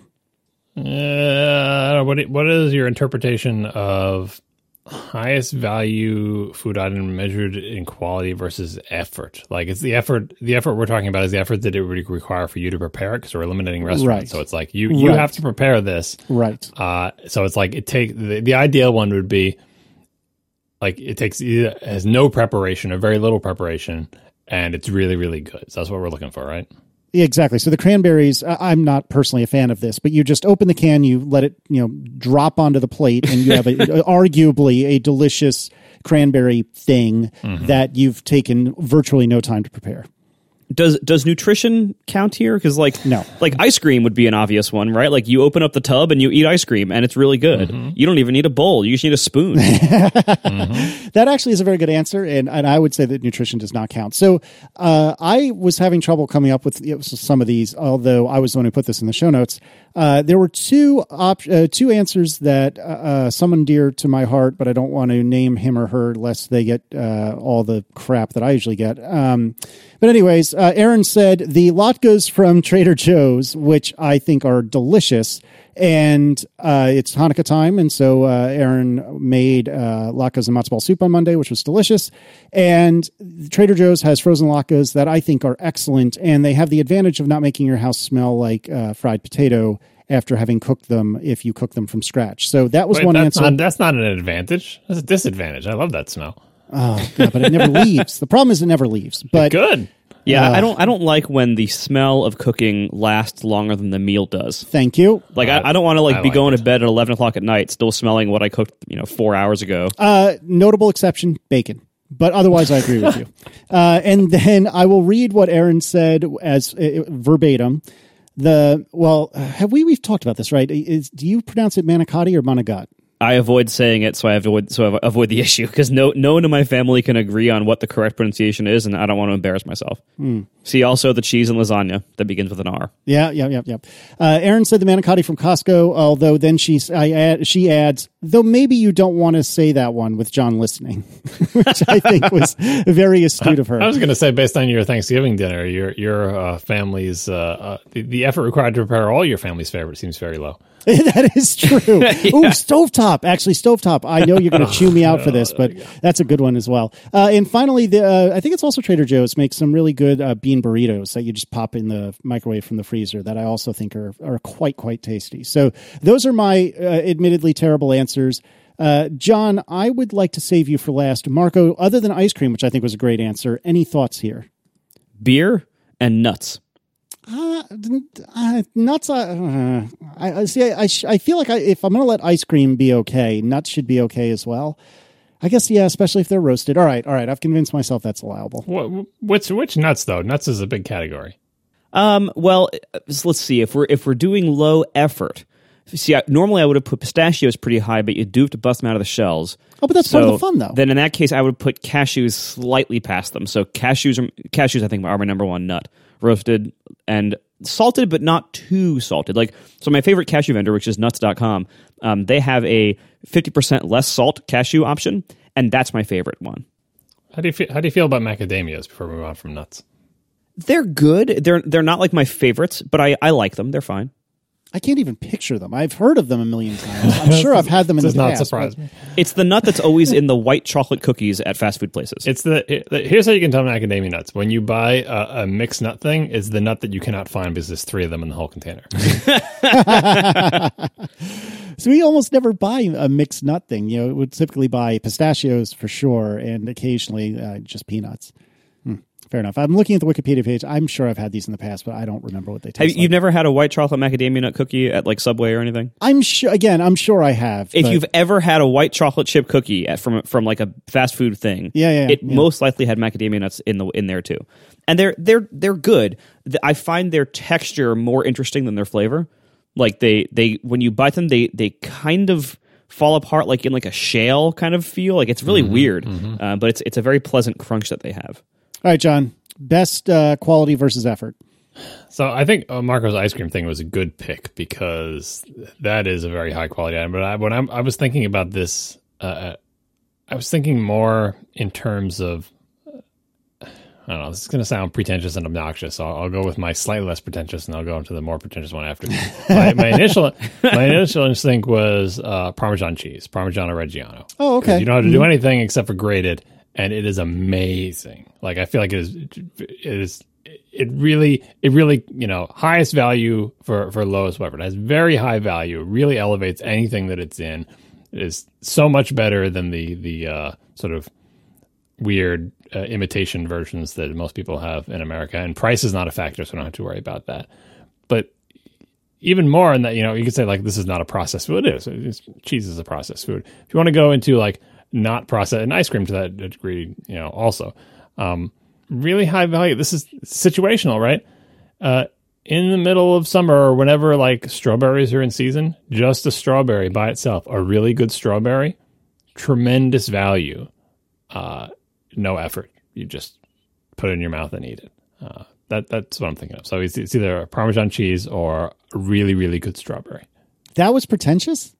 Yeah, because we're like, oh, uh, just a strawberry by itself. You get a British accent. I mean, relative to our meals, I mean, like I had beer, nuts, and, and ice cream, and you had a microwave burrito. Yeah. Yeah, I feel I feel like Casey, you were thinking of like what's the thing I can buy in a store that is a finished meal that I can eat that's pretty good, and I was thinking, Yeah, what that's is fair. a what is a food product or even like what you would consider an ingredient that just mm-hmm, by mm-hmm. itself without you doing anything to it, don't cut it, don't slice it, it's just like it's it's just amazing. And uh, Parmesan gets in there because it is it is a process thing, and you do have to somehow grate it or take pieces off of it and put it into your thing. But it is really one of my favorite foods. I think out of, out of our three picks here, I would wager that most people would be happiest having mine. Yeah, I would agree. Yeah, absolutely. You're putting alcohol to uh, you know get them dazed so they can uh, deal with uh, a bunch of locality nuts. I, I get really good nuts. ice cream, the ice cream everyone would probably be happiest with, but uh, I think people would be unwise to pass up my idealized strawberry because an amazing strawberry, not just like a just a random strawberry. Random strawberry is like meh, you know, whatever. But an amazing strawberry is a thing to behold, and you can get those other things anytime. If I if I gave the choice of beer, nuts, a bunch of things wrapped in plastic that Casey likes, or the world uh, Ice or cream. like Don't forget ice cream. the, the- or ice cream or the amazing perfect in season strawberry, you should go for the strawberry because the other things will still be there when you're done. But when are you going to get a chance to this perfect strawberry? I'd take the handful of cashews every time. Let me give you a let me give you another answer. Uh, I think that one could find a reasonable interpretation of your pie of choice. Now, I know that I am deeply of the belief that Aaron makes a tremendous apple pie. I, I know that Marco, you believe that Tiff makes a tremendous apple pie. I'm not here to argue who does better or what.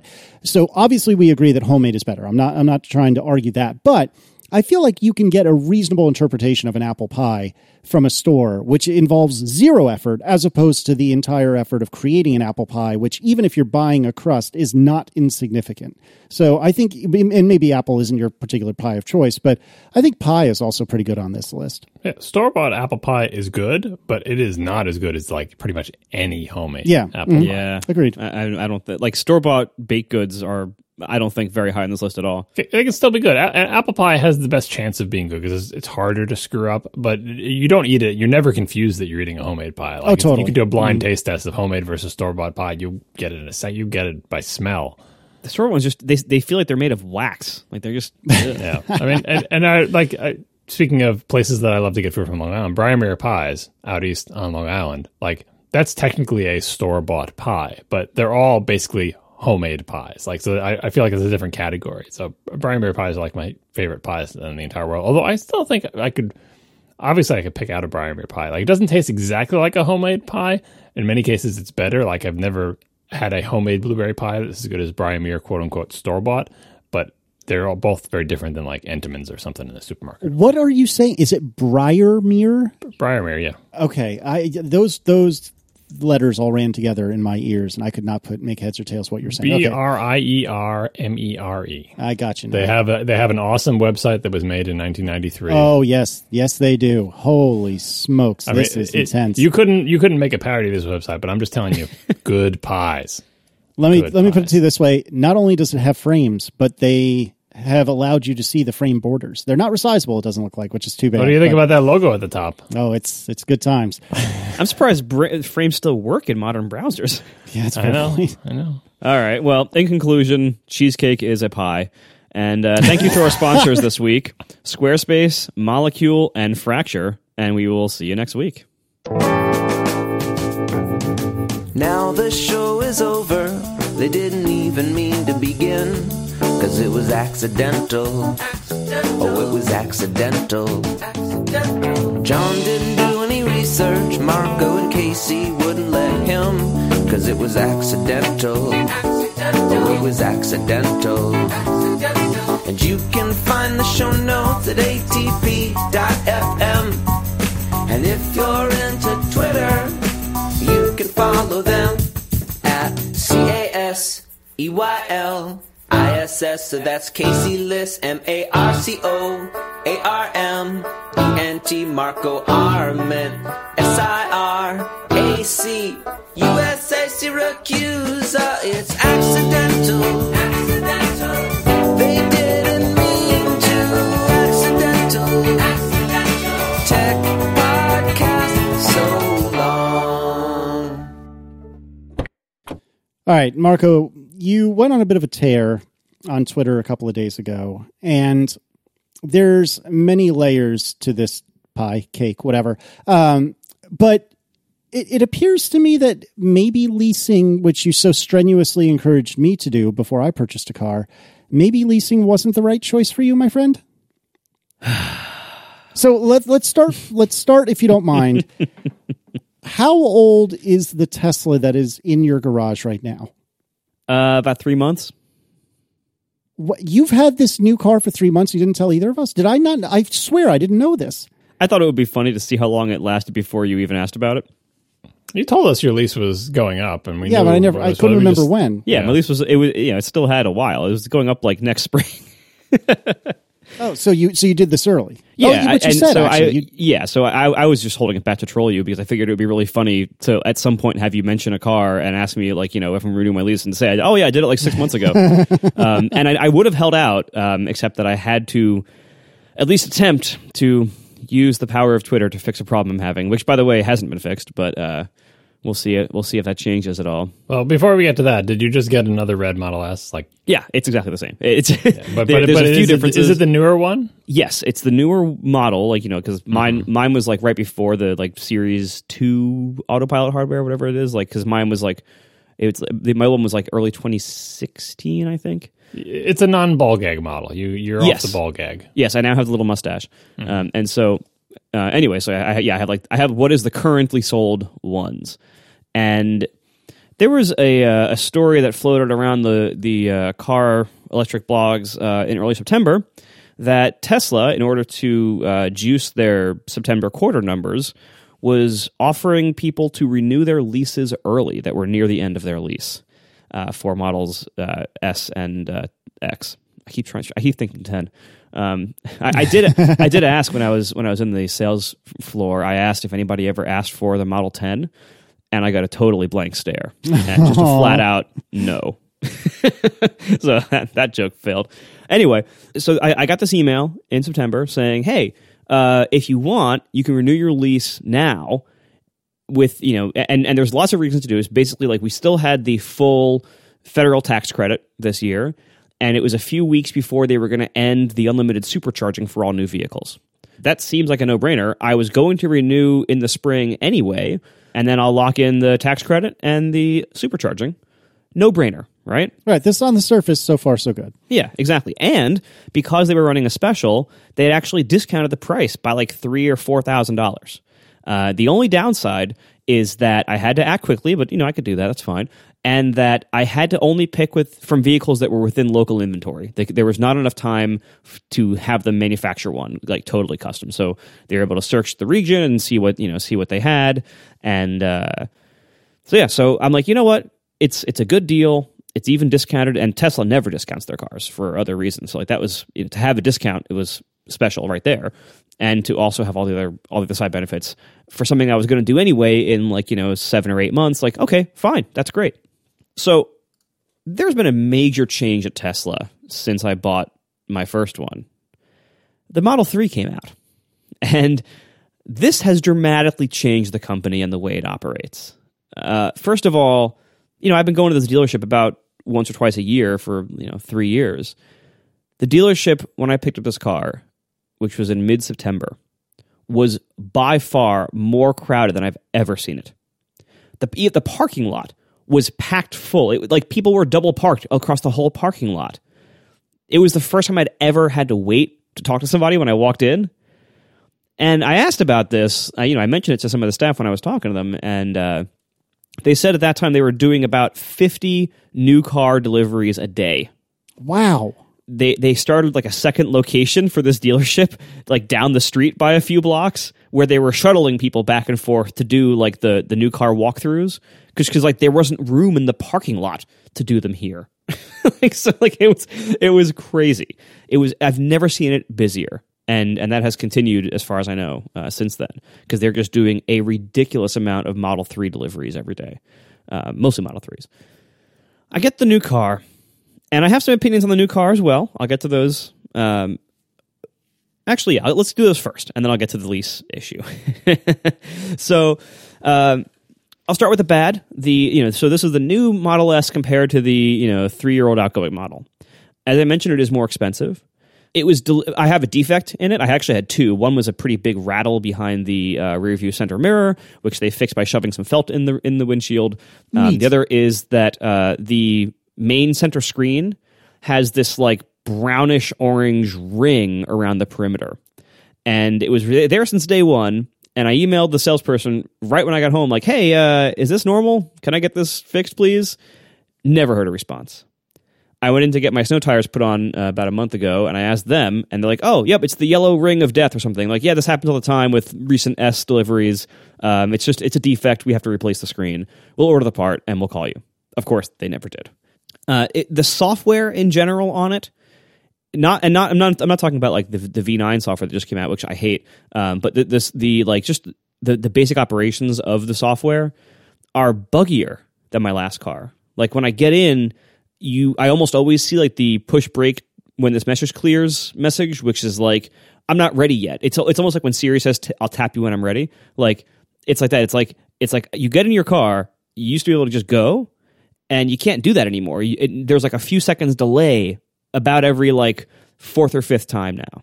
Oh, and when I asked when I asked the service person about that, their their entire explanation for this was, well, these new ones run on Intel uh, systems. It's a different platform, and the old the old ones ran on like I think like an Nvidia thing. The new ones run on an Intel platform, so some things are still wonky. I'm like, uh huh, okay, thanks. Um, the uh, there's a little bit less space in the trunk than before because there's this giant box like on the right side by like behind the wheel that wasn't there before in the old model. I have yet to find what that box is for. I tried doing some research. If anybody knows why that giant box is is like now taking up trunk space in the new Model S that wasn't there in the old one, I'd, I'd love to know just what it is. Um, so there's a little bit less trunk space, but not not to a degree that would matter too much.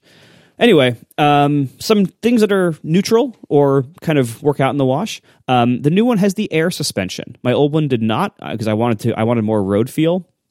The air suspension is noticeably more disconnected from the road, noticeably more cushy. It feels like a more luxurious ride, but a less a car enthusiast ride. But I actually do like it a lot because it has the cool feature where you can raise and lower the air suspension like from the car while driving. And so there's a few areas that I used to bottom out all the time. Like there's you know certain speed bumps that I that I know are in certain spots, or like certain roads that I like bottom out at the bottom of, where I just set on those roads now. I like I set the location to say, all right, always raise the suspension in this in this location, and that that has prevented me from bottoming out in those places where I bottomed out every time before. So that was really nice, actually. Like it, I, I think even though it's a very different driving feel, uh, I like the convenience of it. So maybe I'm just getting old and soft. Um, there is still no good place to put sunglasses anywhere in this car. Uh, I tried a visor clip, but it like hangs down too far into my view. And finally, the uh, the bad parts of the software that I complained about in the last car, like the lack of CarPlay, the weird limited Bluetooth stack, those are all exactly the same. Those have not changed at all. So now the good. The touchscreen is way, way faster. It, it is still not as responsive as like an iPad would be. Like you know, if you expect a touchscreen to be like an Apple touchscreen, like you'll be disappointed in this one. But it's a big, it's a big imp- improvement over what it was uh, before. The new center console, which I didn't have before, I had like a weird aftermarket one. Center console is really nice, actually. Um, it's nice to finally get more cup holders that are not the awkward like elbow poking ones in the armrest, and that it's cool to have like the configurable cup holder thing in the middle. It allowed me to very easily route a USB cable like through the console. They had these like dedicated channels you can route cables through, which is really nice. And I routed up to my phone dock so I can run Waze. And it's just it's like the fact that that this like built-in OEM center console was designed for me to run a third-party cable through is is pretty awesome. Uh, rear cup holders now, rear USB ports. These are all very, very nice. These are things like, you know, almost three years with the old car. I really wanted those at, many points, and now we have them. Uh, the backup camera is way, way higher resolution, way nicer, way more contrast, so it's just better, better overall. The headlights, they got redesigned. They're now noticeably brighter. Um, the whole car looks like like the general design of it just kind of looks like a little bit nicer and like sharper, pointier, more angular at some points. There's a few regressions but there's more improvements than regressions. It's mostly the same as what I had before, but improved. So it's it's like you know if what I had before was like the the 2.0, this feels like the 2.5 release. Like it's not a totally different car, but it's it's improved. So just as I was very very happy with the old one so far, I've been very happy with this one. And if I can ever buy a Tesla again, I will probably keep buying them. But let me tell you some issues that have come up besides the defective screen and the rattle. The main problem is that this all began with them saying, You can end your lease early. We will waive all the remaining payments if you get into a new car now. And that was in mid September. They didn't cancel the old lease. Are you kidding? I'm not. I wish I was. Oh my god. They didn't cancel it. I noticed this about a month later when I saw that I was being billed for it, like auto debited for my account. I'm like, wait a minute, I don't think I was supposed to pay that. And also, I shouldn't have gotten some paperwork in the mail by now about having turned in the car. so I looked into it, and uh, the the lease, which is run by a different company, you know, it's it's serviced by this by U.S. Bank, uh, so like not Tesla. And I so I called them. I'm like, hey, uh, what's up with this? And they're like, oh, Tesla hasn't told us you ended your lease. We have no record of your vehicle even being turned in. cool. That's interesting.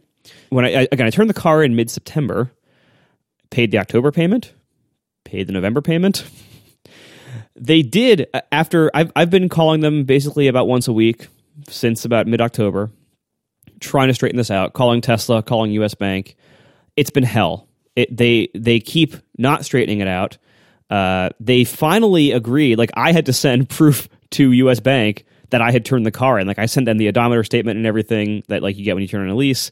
It's like, look, this look when this is dated. Like obviously, whenever I call the Tesla dealership to try to get them to do something that they have to do, because apparently my delivery center, which is the dealership, they have to do a bunch of stuff in this process.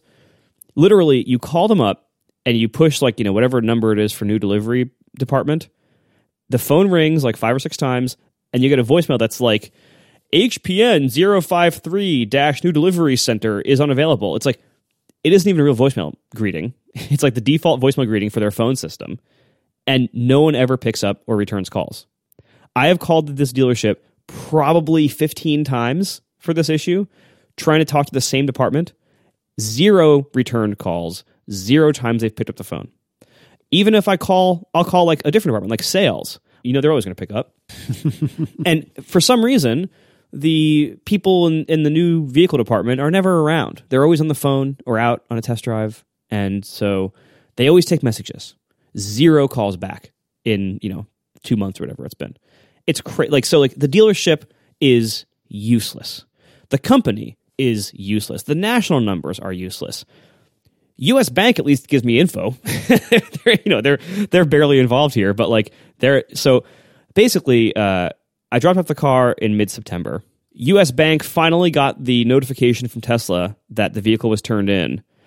Two months later, in mid November, and the other day, I got my final bill from U.S. Bank, my final statement, where they have billed me for uh, about eight thousand dollars uh, because they are billing me for all the remaining payments as if I just terminated the lease early and just just gave the car in and didn't didn't get approval for this or anything. So that's when I went to Twitter. I'm like, you know what? I'm done. I've been trying to do this the right way for two months or whatever, and I've been getting nowhere. I've been getting absolutely nowhere. Every time I talk to somebody from Tesla, if I ever do, like, not locally, of course, it's always national.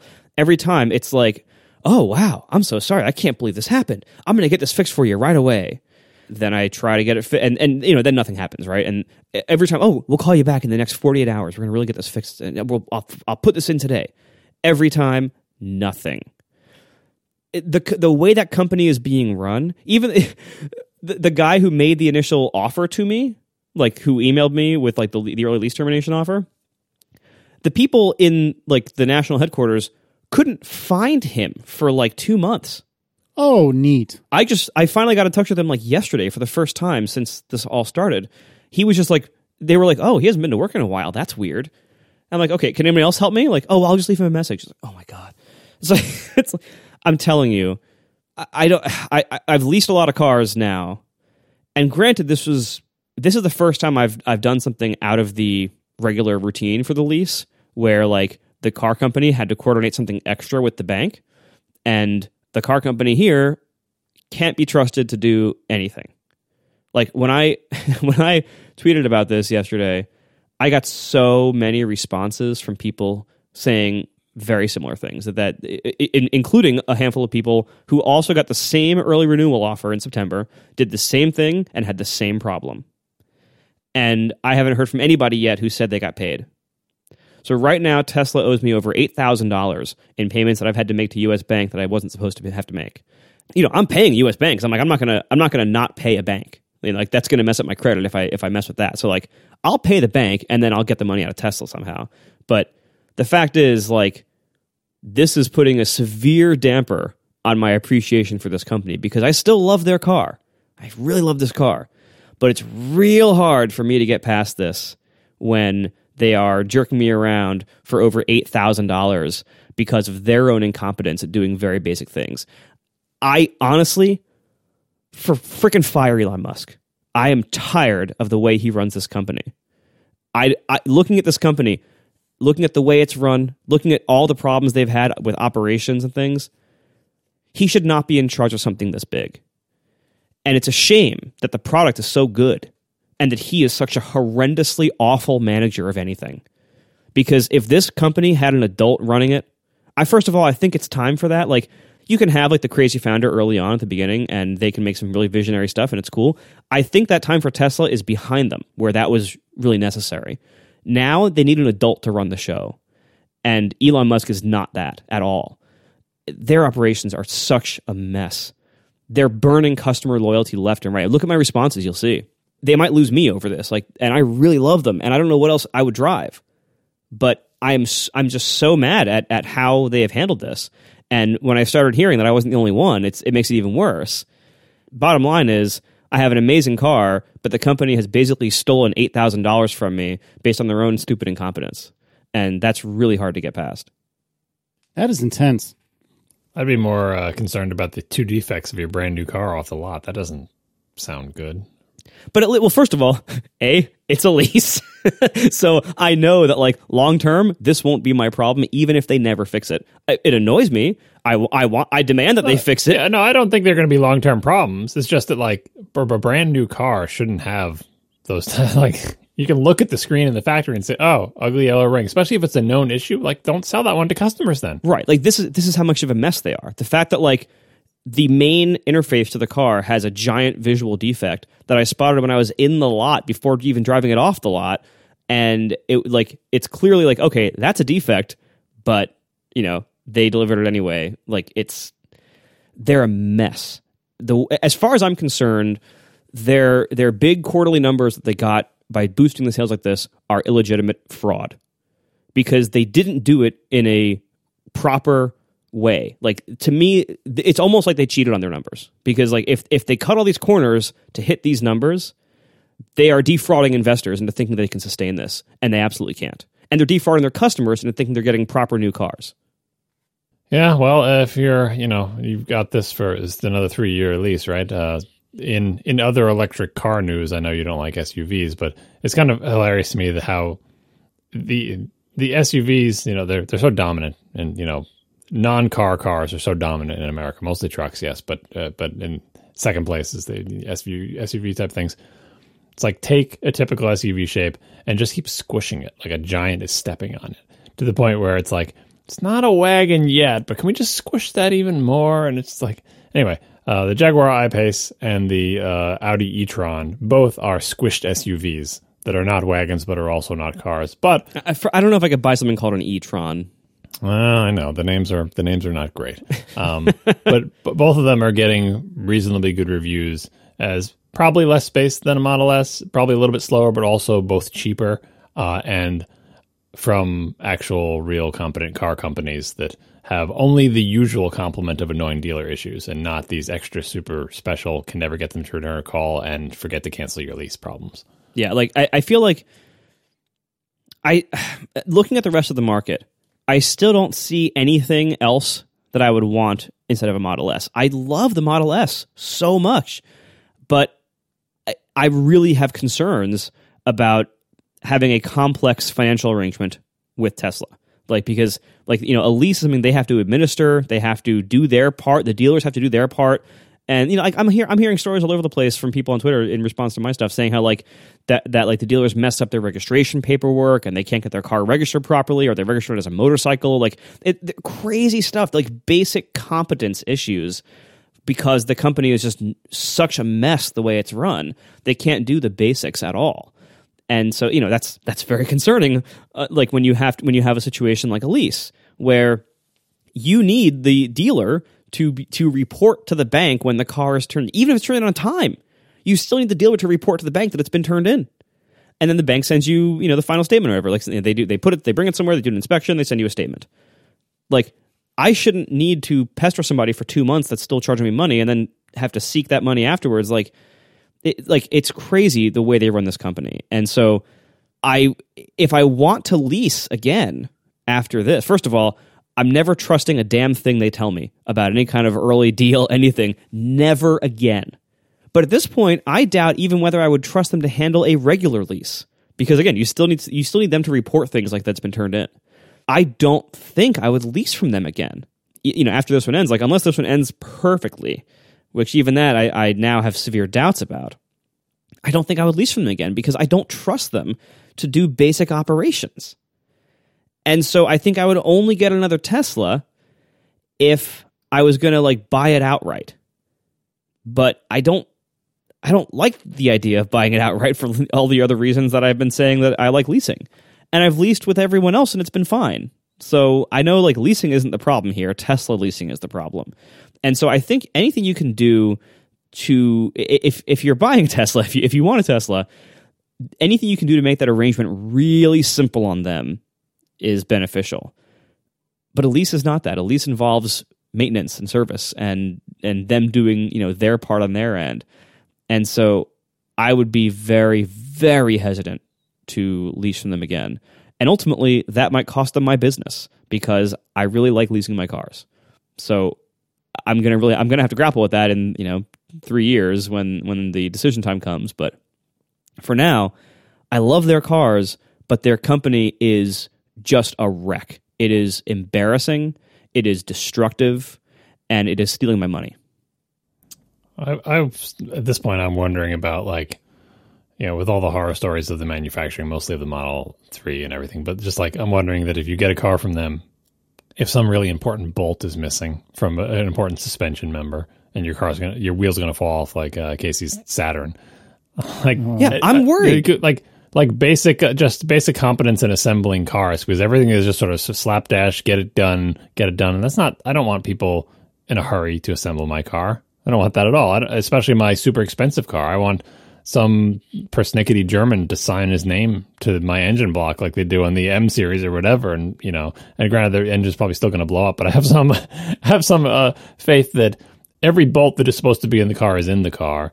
And like spray paint didn't get over on some area that's not supposed to because it was spray painted outdoors on top of blocks in the wind or whatever. Like, you know whatever was causing the the the rattle in your dashboard that they jammed some felt down under like this is not reassuring in terms of you know the advantage is that these cars are so much simpler in terms of exactly how many parts they have than an internal combustion car but then that's why i'm thinking about not you know thinking about not the battery or stuff like that but like suspension members and things like that or i, I think about was it mkbhd when he got his p100d it was like taking it around turns and all of a sudden the power steering would cut off and he like couldn't turn the wheel anymore like that's a safety issue yeah like it's I don't know. I'm I'm a little bit worried about that. Um, and, and like I said, the uh, because nobody buys cars anymore. Like it, used to be like, oh, we're all losing our manual transmissions, right? And we were like sad about that.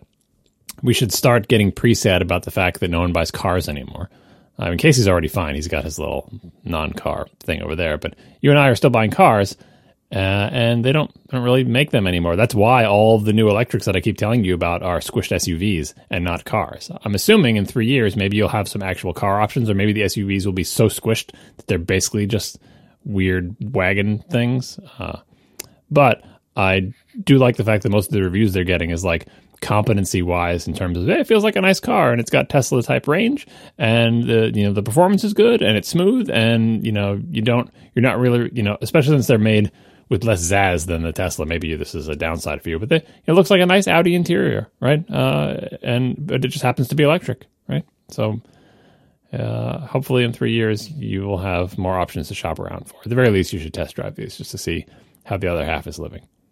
Yeah, I guess uh, you don't have to worry about that for three years. I, I like I, I don't I don't want like some Audi, you know, e-tron like that's yeah, that's oh, a bad name. I, it's a bad name. It's it's an I find it unattractive. Like I just want the car I already have mm-hmm. to be like reasonably to, ha- to have the company behind it be like have their basic stuff together, like to be able to buy it easily, to be able to turn it in easily, to be able to get it serviced easily, and to not have you know issues that never get resolved because no one can possibly reach the department that resolves them. Like God forbid something breaks on that thing and you have to deal with repairs during the three year lease thing. Just getting getting it repaired, getting the parts, you know, dealing with that whole I know. I've I've heard actually like I've been lucky that like in, in my first one like the repairs were fair. Like I had to, I had to get the door handles replaced once because like it wouldn't, it wouldn't pop out, um, and it was fairly straightforward and it didn't take long. But like I've heard I've heard stories from people who have S's and and that like the services take forever. Like that they they're waiting for parts for months. That like their their car literally just can't be fixed for months. And you know it's I've heard I've heard it's very very bad. Um, so yeah, this is just I I can't like right now I'm I'm I'm putting up with some of this BS, not all of it. I'm I'm very much not putting up with the money part of it, but like some of the stuff like like the the, the yellow ring screen, like I'll put up with this temporarily because I love I love the rest of the car so much. But like they're just setting customers on fire here. Like I I do not foresee positive things for their future if they don't replace Elon Musk like now. He he literally he needs to go. Like he needs to go yesterday. He he cannot run this company the way he's running it and have it be sustainable at all. It's it's interesting to me because I feel like for a long time, uh, this is going to sound more angsty than I mean it. For a long time, you've been tolerating foibles with the with the Model S. You know things like I, I don't think you've been as grumpy about a lack of car, CarPlay as a lot of other Tesla owners have been, but that's an example No, it doesn't affect me that much. but there's ways I think that you've been kind of putting up with the Model S. And now I feel like, from my point of view, you are using or, or you you you own this car despite yourself like despite the fact that you really don't want to own this car you own this car and i know that's probably not the case because you just told me how much you love it but man this is getting to the point where it's like i i don't think i'd recommend it for you anymore No, I'm thing I'm incredibly happy with the way the car works and drives and how it feels, how it looks, what it can hold, how practical it is as a family car. I'm very happy with all those things. But I don't need, you know, imminent service right this second. And, you know, if, if like if, if we can work out the lease thing, like if, if Tesla sends me a check for eighty five hundred uh eighty five dollars tomorrow, then this problem mostly goes away. I'll deal with the yellow ring on the screen until they can fix it sometime next year. Probably, you know, that's fine. It's not that it isn't a big deal. If I if this car were, I was going to say it's something something that I that I like a a uh, thought exercise that I often use with how happy I am with a car is if my car was stolen tomorrow, what would I replace it with? And I was I was about to say that there, but then I was like, oh crap. Imagine how long it would take Tesla's like leasing office You'd have to keep paying that lease. yeah, they, Oh, God. they they would never straighten that out. Oh God, it would be a mess. Never mind. We don't have any record of you turning the car in, sir. It's like, no, it was stolen. Well, we can't cancel your lease unless your car has been turned in. The System won't let us do it. Even then, you can't cancel it. yeah, uh, yeah. So, but anyway, if my the, the way I used to judge how happy I was was like, would I get the same car again if it just disappeared and I had to make that same choice like tomorrow? And right now, the answer would be yes. I would get the Model S again. I love the Model S. I absolutely love it. There's a reason why I renewed the lease because it's awesome. I love it. I said, yes, I want this car for another three years. It's the first time I've done that since I've owned cars. Oh, you did it with Tiff's car because you couldn't decide. That wasn't my car. That was Tiff's car. Yeah, just saying. By the way, her next car, which is due next year, not going to be a Tesla. i3 is ugly. Don't do it. don't do it. We are thinking about the i3.